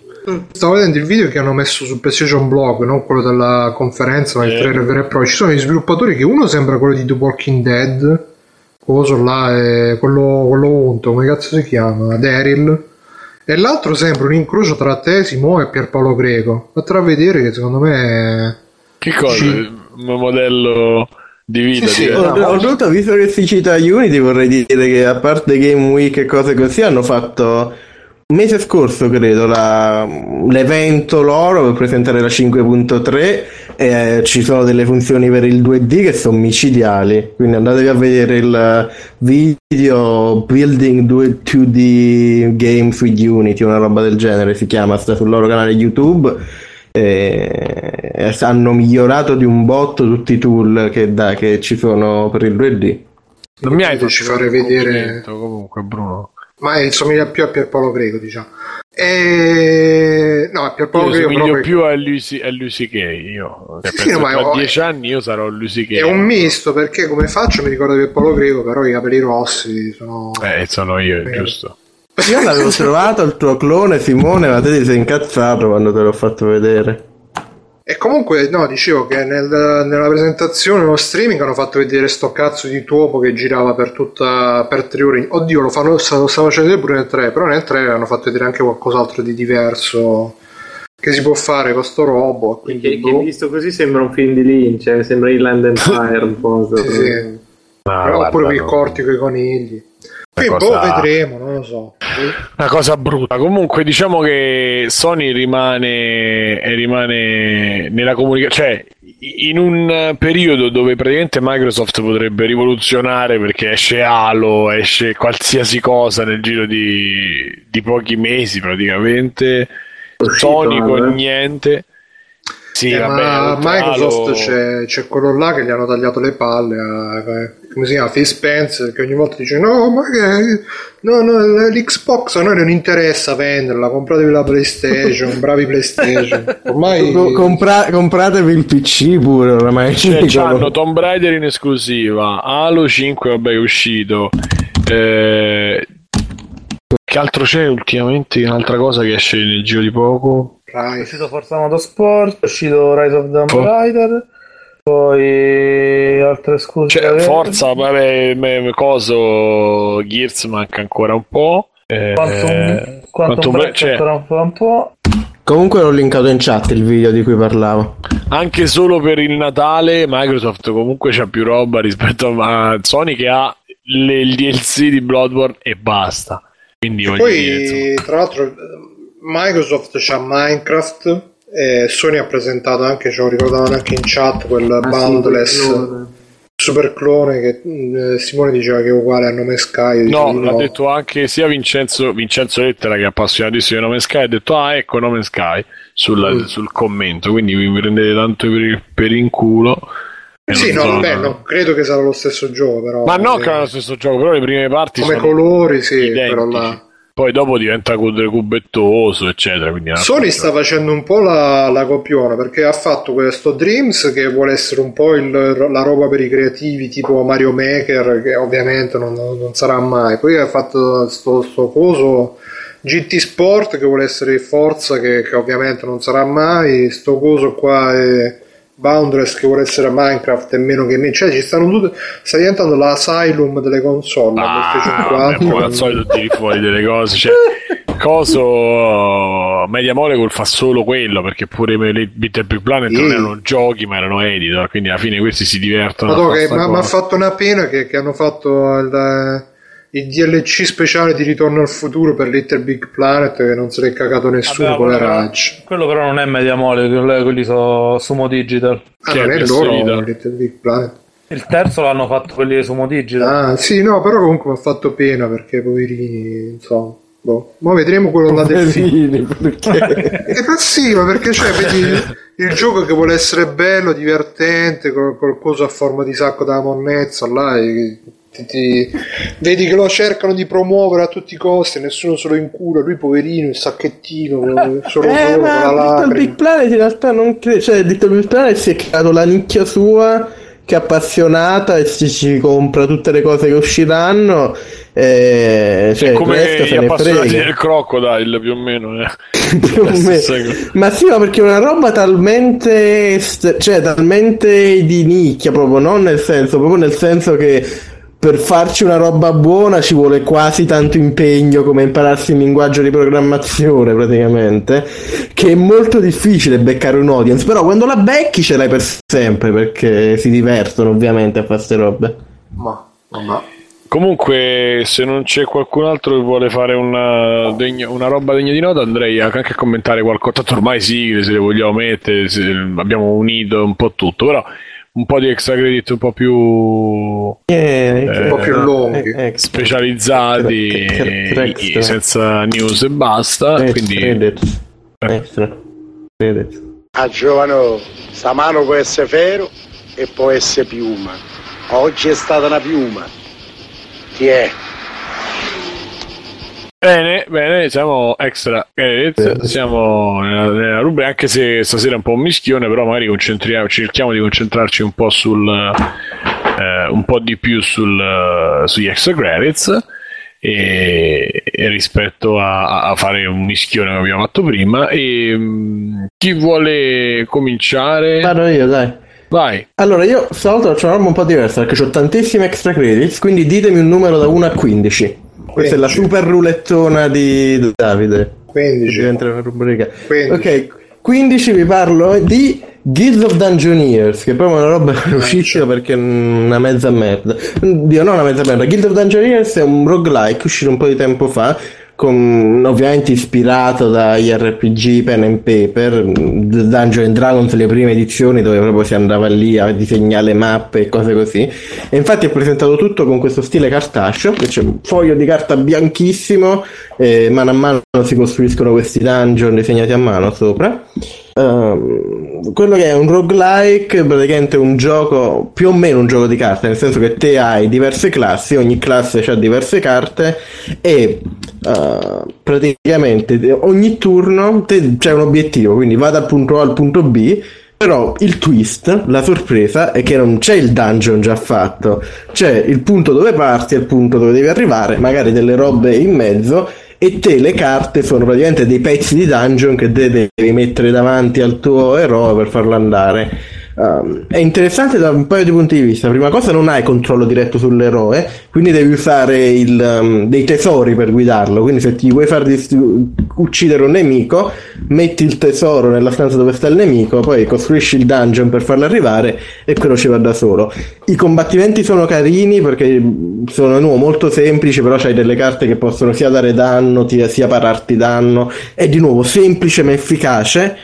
Il problema è che Nonostante la meccanica principale di costruire questo dungeon per fare in modo che l'unico percorso dove il tuo eroe possa andare sia quello che tu vuoi dove va, dove tu vuoi che vada, nonostante questo è un'ottima idea, nonostante il combattimento sia abbia un buon design, sia semplice, abbastanza semplice da, uh, da essere qualcosa che puoi fare a ripetizione come in ogni roguelike senza necessariamente annoiarti problema principale è che c'ha delle falle di design piuttosto grosse. Per prima cosa c'è una classe che è il brawler che praticamente rende inutili tutte le altre classi perché nonostante a pensare che darti una classe che ti permette sia di parare danni sia di far danni allo stesso punto sarà sempre l'opzione più sicura perché le, le altre classi sono forse più veloci del vincere però hanno un quantitativo di rischio più alto e quindi hanno purtroppo creato questa classe Deus Ex Machina perché quindi non hai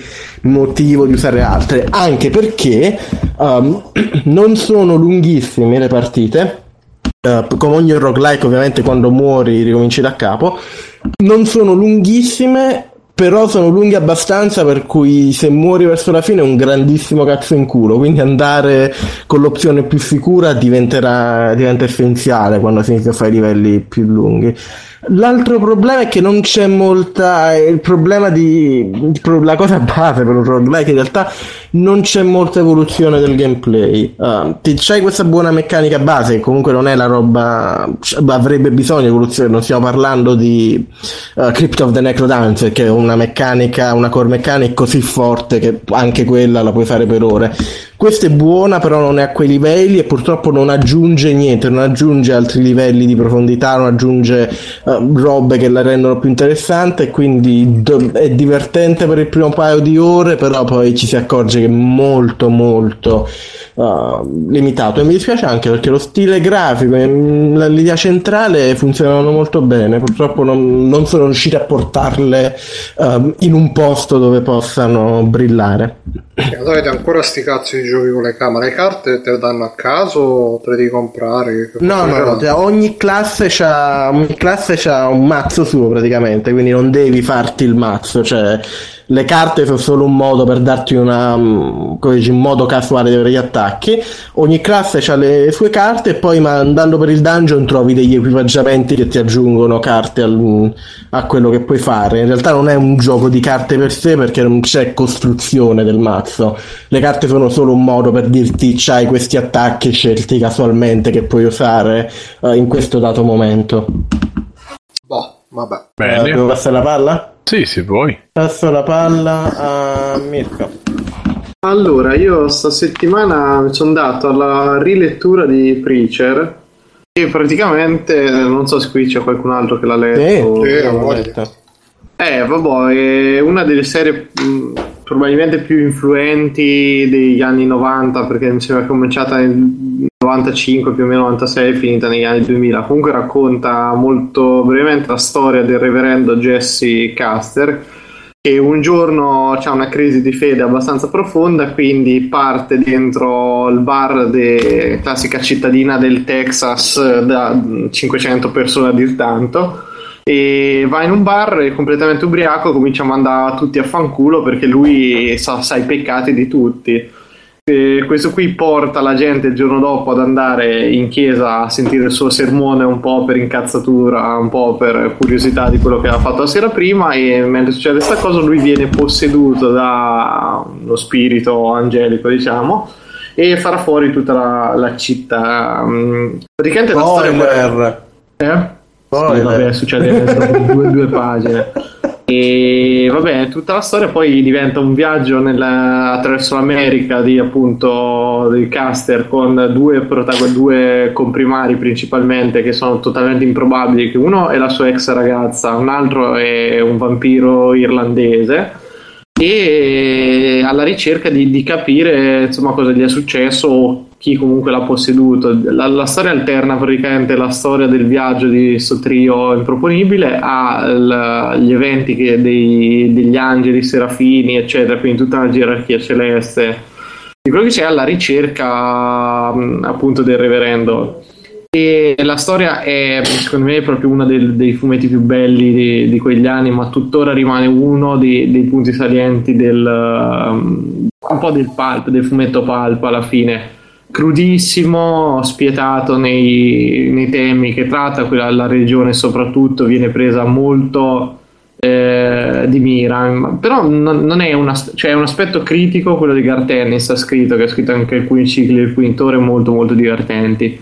E il tono è piuttosto disincantato, appunto cinico, però ci sono anche delle, delle riflessioni abbastanza intelligenti perché ad esempio nelle prime e quasi subito praticamente si scopre che tra i poteri acquisiti da, dal prete c'è il, il dono della parola di Dio. e praticamente lui dice una cosa e chiunque, qualsiasi essere umano è costretto a farla e all'inizio lui ha dei problemi a capire un pochino come regolarsi per cui vabbè, cioè, ad esempio un fotti ti viene preso un pochino troppo alla lettera da, da, chi lo, a chi, da quello a cui viene detto. E così e lui si fa anche alcune domande tra appunto la, la forza di questo potere che si trova, quanto è lecito, quanto meno utilizzarlo. Però la storia è veramente veramente bella e divertente da leggere e soprattutto e dopo aver letto questo capite quanto veramente della, dei serial televisivi, del cinema eccetera abbiano comunque preso spunto dai temi e dal, dal modo di raccontare la stavano adattando in una serie l'ultima volta che avevo sì, infatti a me la, la, la voglia di rileggerla è proprio dopo che ho visto il teaser che è uscito sta settimana che, ma... ah, io, io non, ho vi, non, ho visto il teaser ma dubito che manterranno lo stesso livello di diciamo ma allora dietro, dietro la serie c'è Seth Rogen e comunque la, la cricca di Superbad eh, quella lì quindi che già non è un bel film eh, ma a me Superbad è piaciuto tantissimo però Seth Rogen sta abbastanza sul cazzo i film quelli lì lì, facciamola finita, tutta quella robaccia lì per me è mondezza pura. Uh-huh.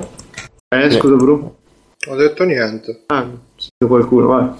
E per cui, boh, non lo so. È vero che la serie si presta tanto, secondo me, a un adattamento, almeno mh, sia per i tempi, per, per come divisa, però Oh, stare, staremo un pochino a vedere. Ma secondo me potrebbero comunque potrebbe uscire una roba buona perché alla fine Ennis, sì, c'ha sti temi, ste tematiche, però è anche, cioè, mi avrebbe da dire un po' un Tarantino a scrivere sì, dialoghi. Ma guarda che Tarantino ci ha, ci ha preso tanto, è eh, da lui. Cioè, l'unico in tutti i fumetti che fa c'è sempre la scena che stanno tutti al pub a dire cazzate, a discutere. Lui le sa scrivere proprio bene queste cose, alla fine ti più che per i temi trattati, perché tutti sono bravi a fare il tema, ah, la religione, cose, sono tutti bravi a fare queste Lui è bravo a farlo nella maniera che la fa lui, con questi discorsoni, proprio super pulp, con queste cose che. Tra l'altro, volevo dire questa cosa, che non so se tu lo sai, Mirko. Cioè, super spoiler, praticamente c'è il protagonista che vede John Wayne eh, quando ah, ogni sì, tanto sì, sì e sta cosa l'ho, l'ho rivista, nel, non lo so se poi lui si è ispirato, nel film Una vita al massimo, eh, che è un film di Tony Scott del 93. Mm-hmm. Che, che là invece c'è il protagonista che tra l'altro è Christian Slater che, che vede Elvis Presley come mm. spirito guida diciamo io quando lo vidi ci rimasi e dici oh è come Preacher E comunque no, dicevo, secondo me possono, possono, farne anche una bella serie, magari tolgono le robe più controverse, però possono ma che, comunque... Ma, ma, poi in realtà secondo me di, di, proprio di controverso controverso, alla fine sì, cioè diciamo è abbastanza crudo in alcuni temi, però no, non è una cosa che non si sia mai visto in televisione. Eh, ecco, di, diciamo che la scena del fottiti non so come gliela lasceranno. Ma guarda fare. che anche nel fumetto risulta, è, cioè, risulta proprio in maniera risolta, anzi scusa, no, risulta in maniera geniale perché poi tutto fuori campo, lo capisci dai dialoghi ed è bellissimo. Poi lì va il rapporto con faccia di culo che è sto ragazzino che si è fatto saltare la faccia perché il suo idolo era Kurt Cobain cioè, è, è, è, per me è proprio meraviglioso come alterna queste cose che sono di una stupidaggine incredibile ha dei momenti stradrammatici tipo quando, quando, parte proprio col ciclo del flashback sul passato suo con proprio la famiglia, mamma, madonna pure il, i flashback del uh, vampiro lì. Eh sì, cazzo, c'è dei momenti che porca troia, sono proprio belli, belli come è scritto e tra l'altro in italiano dovrebbe essere uscito, un, dovrebbero averlo ehm, ristampato l- recentemente in forse 3 o 4 volumi, addirittura chiamato Preacher Deluxe la, la serie. E addirittura un po' di anni fa Io ho la versione, e non, non, è italiana, però mm-hmm. credo sia la stessa, di, cioè credo che sia poi l'adattamento di quella inglese che ho io, che sono 5 volumi.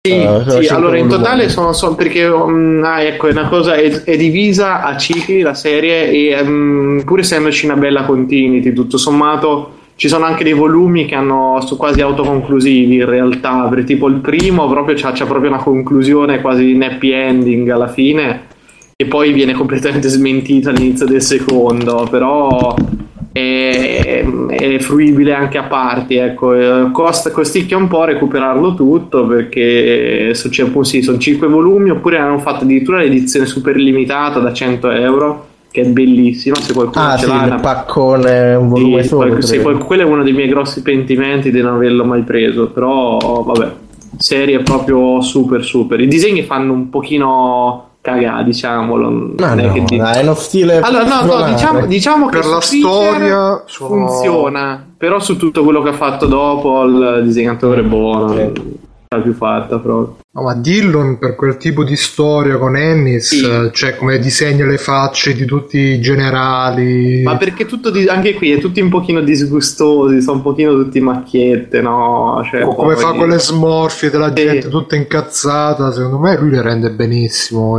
tutte quelle cose là eh, ci sta proprio, secondo me. Poi, vabbè, sì, Dillon non è uno che fa chiamare per è esempio a fare.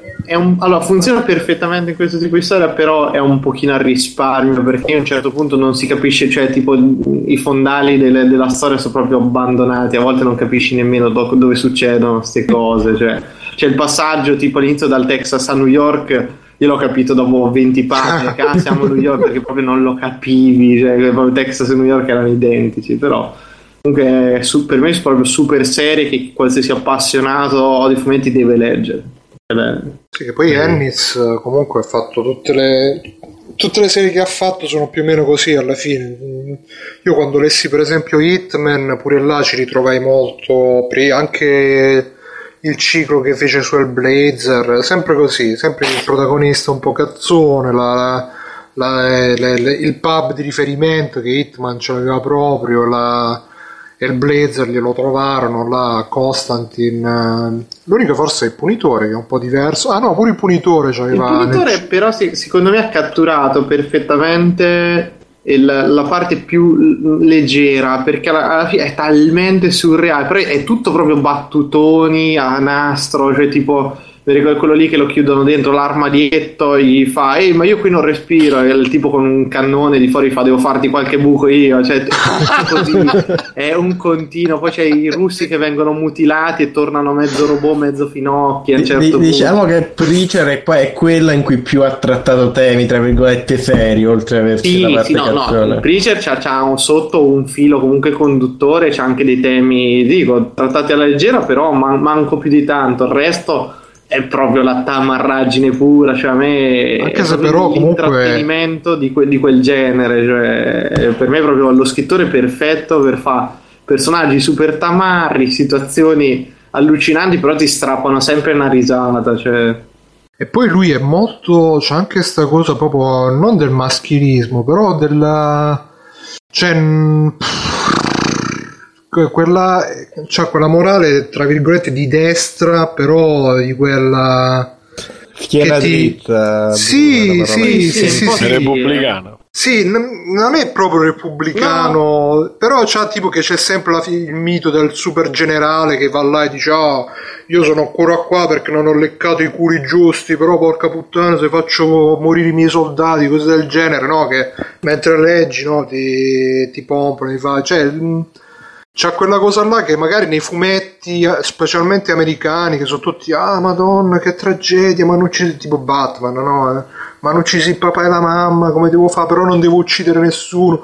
Invece per esempio in Preacher c'è la scena che ci sono tipo quelli che vogliono fare i vampiri, che tipo lo drogano, a un certo punto lui si sveglia tutto incazzato, la prima cosa che fa, prende, si accende la sigaretta e tira un calcio a uno, una roba del genere, bellissimo. Quindi è molto. E, e, tra l'altro all'epoca fu anche per quello che fu proprio una roba di, di stacco, di rottura rispetto che negli anni 90 il fumetto americano è diventato super uh, psicanalitico all'acqua di rose, con tutti i personaggi, con super, le super afflizioni, anche la collana uscì una collana Vertigo dove uscivano Sandman e tutte quelle robe là. Sì, va bene, negli anni 90 però c'era pure tutto il filone image tramarrate varie. Sì, cioè, sì. Non... Eh, ma questa era proprio, era proprio, la risposta a quel genere supereroistico, tutto bastonate e coso, cioè questi ti dimostravano che eh, riusciamo a fare dei, delle robe proprio dure però eh, trattate in maniera proprio adulta e, e matura nonostante tutto ma questo comunque tutta questa cosa qui era frutto poi di un, tutto una, uno staff editoriale che era, era, impressionante che lì a parte anche il discorso di comunque di una serie di 70 e passa numeri disegnati tutti dallo stesso che dava una continuità all'opera spaventosa dare una conclusione anche alle storie che non è cioè Adesso te lo scordi, adesso, come, cioè, adesso da un punto fine inizio anni 2000 in realtà hanno completamente il mercato, ha distrutto completamente la figura dell'autore, eh, disegnatori poi non ne parliamo da questo punto di vista, però non esiste più il team che riesce insieme a eh, portare avanti 10 anni di storia, cioè ormai viene visto tutto a cicli narrativi di 12 albi è un po' un peccato perché rileggendo proprio queste cose qui che ti accorgi di quanto si sia veramente tornati indietro da, dal punto di vista di scrittura di anche di creare un'opera lunga ma impegnativa da un certo punto di vista. Adesso è tutto molto leggero, leggi la tua storiellina, finisce lì. in realtà c'è di... quella cosa c'è però per i tipo i tre scrittori che hanno un nome. Esatto, sì, però se tu guardi adesso questa eredità verti- della Vertigo, che era questa sottocasa editrice della DC, ehm, è stata presa un pochino dalle Image ma dalle image i toni proprio che hanno sono, sono, proprio leggerissimi quello che è un pochino più ancora adulto è The Walking Dead che mantiene un po' mantiene un pochino intatta quella tradizione quella, quella visione lì del fumetto perché il resto poi so albi indipendenti eccetera ma è difficile proprio trovare un'opera così matura e così completa adesso come adesso. Bene. Vuoi passare la palla? Sì vai, vai tu sì. Guarda io faccio veloce perché comincia a essere un'ora e um, ho finito Life is Strange. Mm, diciamo che mi acco- ah, prima di tutto, non so se l'avevo già detto, ma lo ridico, una gestione del genere de- de- della dilazione, cioè il dilazionare, dilatare così i tempi tra una, l'uscita e un'altra è veramente ridicolo, specialmente per poi quello che hai come episodio successivo. Mm. Quindi se qualsiasi voto diciamo positivo per me scenderebbe vertiginosamente dopo quello che ho dovuto aspettare tutto quello Au- che... aumenta la longevità però Simone. Sì sì però a me non mi piace. Eh, in più l'ultimo capitolo per quanto diciamo che può finire non è scontato è che è proprio francese nel senso non eh, è, non è vabbè, eh, non è proprio quello che ti aspetti possa succedere, non è quello è onesto, cioè, effettivamente si fa tra virgolette, sempre apprezzare comunque perché tutto sommato diciamo che non te l'aspetti. O comunque almeno io mi sono immedesimato molto in quello che fa la protagonista in tutto, il, in tutto il capitolo. Il problema, secondo me, è che come, se, come, è successo anche nel secondo episodio, mi sembra, con la storia delle birre, eccetera, eccetera, allunga in, in, uh, inesorabilmente e senza motivo il brodo uh, per arrivare alle due ore, che questo dura anche un po' di meno, quindi un paio d'ore. Uh, per arrivare a quelle due ore, due ore di esattamente non mi ricordo quant'è. Ma poteva essere tranquillamente o un episodio 4 molto lungo oppure un episodio un quinto episodio diciamo mediamente lungo con i suoi con la sua ora ora e dieci che ne so. Uh, perché ci sono delle parti proprio da, da to- sono coreagri sono core- coreografiche ma neanche così d'impatto e secondo me completamente cestinabili. Uh, come esperimento funziona. Uh, sicuramente si tiene troppo, però questa è la, è la, vecchiaia probabilmente, si tiene troppo su tematiche uh, viste dal punto di vista troppo acerbo secondo me, però può essere che io sia fuori target, ci sta tranquillamente. Uh, a livello di trama proprio così semplice non è né cioè è buona bu- buono. No non è buono è c'ha il suo fa il suo si, si, lascia si lascia scoprire si lascia seguire senza grossissimi problemi. E, ehm, per cui una cosa da, a 20 euro la potete anche giocare però aspettiamo, come dicevo alla prima, che ero molto più entusiasta ovviamente al primo, eh, al primo episodio, sì. E lascio le cose positive su, cioè nel senso confermo le cose positive su quello che da qui in poi possano diventare questo tipo di giochi, questo sì. Ma per il resto la realizzazione alla fine della fiera non mi ha convinto al 100%, ecco. E con questo passo la palla a Simone. Allora, io parlo in realtà di due remaster proprio velocemente perché. Eh, allora, una è uscita da pochissimo, è la remaster di Pathologic, il gioco di Ice Peak Lodge. Eh, non è la versione remake che stanno facendo finanziato da Mide Kickstarter, ma è proprio una remaster del primo episodio e racconto di questa cittadina in cui c'è un'epidemia e il protagonista deve andare lì e cercare di risolverla. Che hanno fatto? Hanno ripreso quel gioco, hanno sistemato alcuni bug perché l'originale che è diventato un titolo di culto aveva comunque dei grossissimi problemi. Loro sono sempre stati molto sporchi dal punto di vista della programmazione, sono mai riusciti a lanciare un gioco pulito al 100%, forse no, ma neanche l'ultimo, neanche forse Knock Knock un pochino sì. Però per il resto hanno sempre lanciato roba molto sporca e allora che hanno fatto Loro sono rossi, no? Sì, sì.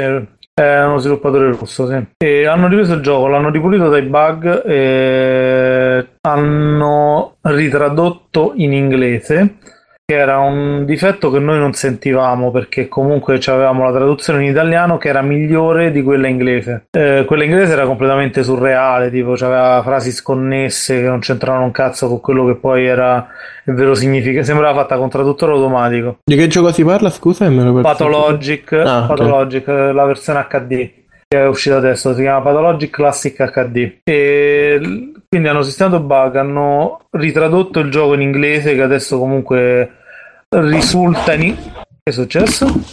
Ok. Niente. No, sento botti. E, ehm, e, hanno risistemato, lo hanno un attimo aggiornato dal punto di vista grafico, non è che abbiano rifatto nulla, ma magari hanno aggiunto risoluzioni più alte o eh, hanno visto qualche colore, così hanno aggiunto dei filtri come poi di solito si fa con le edizioni remastered. E vabbè, questa ve la consiglio se siete, se comunque cercate ecco dei giochi più profondi che affrontino tematiche particolari.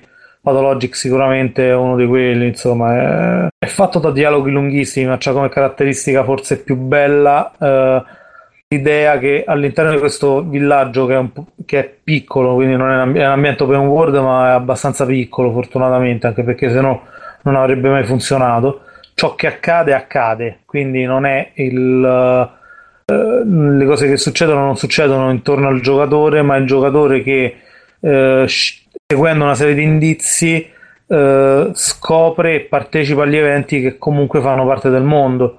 E, eh, parla con personaggi, prende, la, eh, prende, segue le storie di alcuni personaggi invece che di altri e così via. Sembra una scelta un po' radicale, in effetti non è molto d'uso e, e lo è perché uno rende difficilissimo seguire il gioco e fino a qui ci siamo e due fa perdere alcune cose però eh, se non avessero adottato un sistema del genere eh, si sarebbe perso gran parte del fascino poi narrativo che, che il gioco ha perché comunque eh, la parte migliore è proprio andarsene in giro a parlare con questi personaggi a ricercarli rigiocarselo più volte per vedere eh, che cosa sarebbe successo andando in un punto invece che un altro, se ci sono eventi nascosti o, se, mh, mm, o seguendo magari i consigli di un certo personaggio che cosa si sarebbe potuto scoprire. E insomma ve lo consiglio caldamente, così via. L'altro gioco proprio velocissimo è mm, l'edizione remaster di System Shock. Uh, pigliatela anche se è un po' una truffa perché comunque almeno l'hanno fatto ridiventare giocabile con i moderni sistemi operativi. Dico che è un po' una truffa perché tra le caratteristiche vantate di questa edizione c'è il fatto della risoluzione 1024x768. Faccia, no, no, non è, guarda, non, è ridicolo il fatto che ci sia una risoluzione 1024x768 portata oggi come risolu- alta risoluzione. E vabbè, ma uno non gliene frega niente. L'originale andava a 320x200, quindi è tutto riguadagnato. Il problema è che questa risoluzione non l'hanno introdotta con la remastered, ma già c'era sull'edizione CD-ROM che uscì tipo pochi anni dopo quella originale su floppy. Quindi in realtà non si capisce bene che cosa abbiano fatto con questa remastered, a parte rivedere un po' l'interfaccia. Ma quindi non è la stessa versione per dire che uscì su GOG un po' di tempo fa? No, questa è l'edizione, questo è il primo System Shock. Ah, scusa, scusa. Allora, non il secondo. Cavolata. Sì.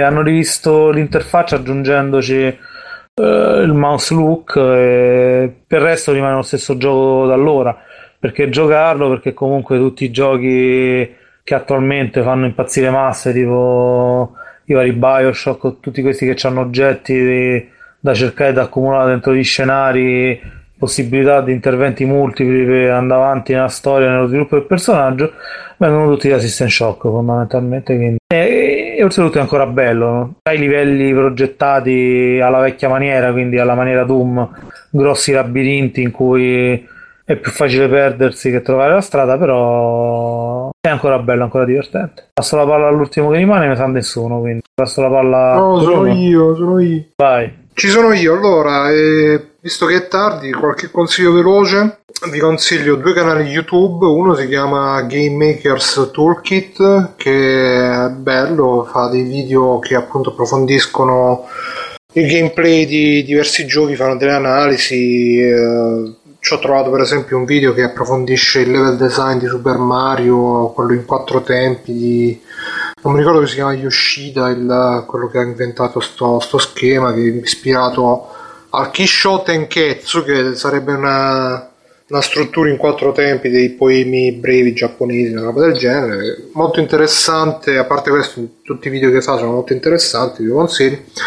Un altro canale che si chiama, oltre a questo, si chiama It's GWC, che sarebbe, starebbe per Gaming with Character, che è un, uno che fa recensioni di robe, mi sa che è un tizio di colore e fa delle recensioni che personalmente mi fanno pisciare le risate, tipo ultimamente ha fatto la recensione di Call of Duty e ha fatto ah, è arrivato Call of Duty Black, ah no scusate non Black, African American Ops 3 perché fa la la, la, la, cosa sulla politica ricorre fa veramente fa pisciata risa poi fa mette delle musiche in sottofondo c'ha quel modo di parlare super nig che, che a me fa morire quindi ve lo straconsiglio. E poi velocemente visto che parliamo poco di videogiochi ultimamente vi consiglio è un gioco che in realtà è ancora poco più che un, un alfa, una beta, una demo che si chiama Banned Memories Yamanashi che praticamente è un un survival horror fatto per omaggiare i survival horror dell'era della PSX, quindi ha la grafica PS1, le inquadrature fisse e ricorda molto Silent Hill. Per adesso c'è soltanto una demo, io l'ho giocata e devo dire che mi ha fatto fare pure due zombie, due o tre zombie perché sarà pure l'immedesimazione perché comunque lo stile grafico è proprio Silent Hill, sembra proprio di giocare a un, a un capitolo perduto di Silent Hill, quindi con quei colori, quel marrone super dominante, quel design dei personaggi, quei rumori tipo questo che avete appena sentito da, che, che provengono non si sa dove e, mh, mm, non lo so se può piacere magari a chi non c'era all'epoca, chi non apprezza. Per me, che io proprio Silent Hill, il primo Silent Hill, me lo sono spolpato. È uno dei giochi preferiti di sempre. Per me è stata una bella, una bella cosa. E mm, spero che l'autore lo continui. Sta, ci sta continuando a lavorare. Provatelo. Magari la demo dura pochissimo, dura 20-30 minuti, però secondo me ne vale la pena se vi piace quel genere lì. E niente, basta, poi per il resto se ne riparlerà. Bene, questo è la, l'extra credit di Bruno, abbiamo finito tutto il giro di Super Extra Credits. Eh, vi vado a ricordare che se volete in qualche maniera supportarci perché siamo qua, perché vi facciamo tutti i servizietti vari di live, uh, TeamSpeak, uh, e Facebook, il gruppo, eccetera, eccetera, voi andate su freebrain.it, ci sono tutti i nostri contatti, la maniera di eh, raggiungerci nei vari social. E poi ci sono tre tastini sulla destra, uno c'è scritto PayPal e voi andate e mettete tramite account PayPal, fate una one shot eh, come volete. Eh, andate su Patreon dove potete dare una, una quantità invece che si rinnova ah, a proposito Simone scusa se interrompo ringraziamo sì. Eh, sì, sì, ringraziamo Kumara che ci ha ma Patreon o Paypal? Paypal, Paypal ok ringraziamolo perché ci anche se è inferiore però ci, ci pensa sempre e dicevo, ah sì, e poi c'è il tasto Amazon, che è quello forse che per voi potrebbe essere più comodo. Eh, cliccate tramite quello, andate ad Amazon, comprate se volete comprare qualcosa e noi, senza che voi vi si alza in nessuna maniera il prezzo, ci arriva qualche soldino di ritorno grazie alla, diciamo, alla sponsorizzazione. Per cui detto questo, andrei in, in chiusura di puntata. Eh, ricordando che ci vediamo domenica prossima e chissà che in settimana non ci sia qualche live estemporanea qui o sui vari te, oppure che ci si becca sui T-Speak di, di Free Playing come ci sono stati Bruno Barbera Bruno congediti come vuoi? Sì uh, grazie ancora Kumar e ciao a tutti mi raccomando sempre cintura allacciata e luce accesa anche di gioco ok. E Mirko? Ciao a tutti, mi trovate su cercando Mirko-Pierf su Twitter, Instagram e il PlayStation Network e Mirko Pierfedeci su Facebook.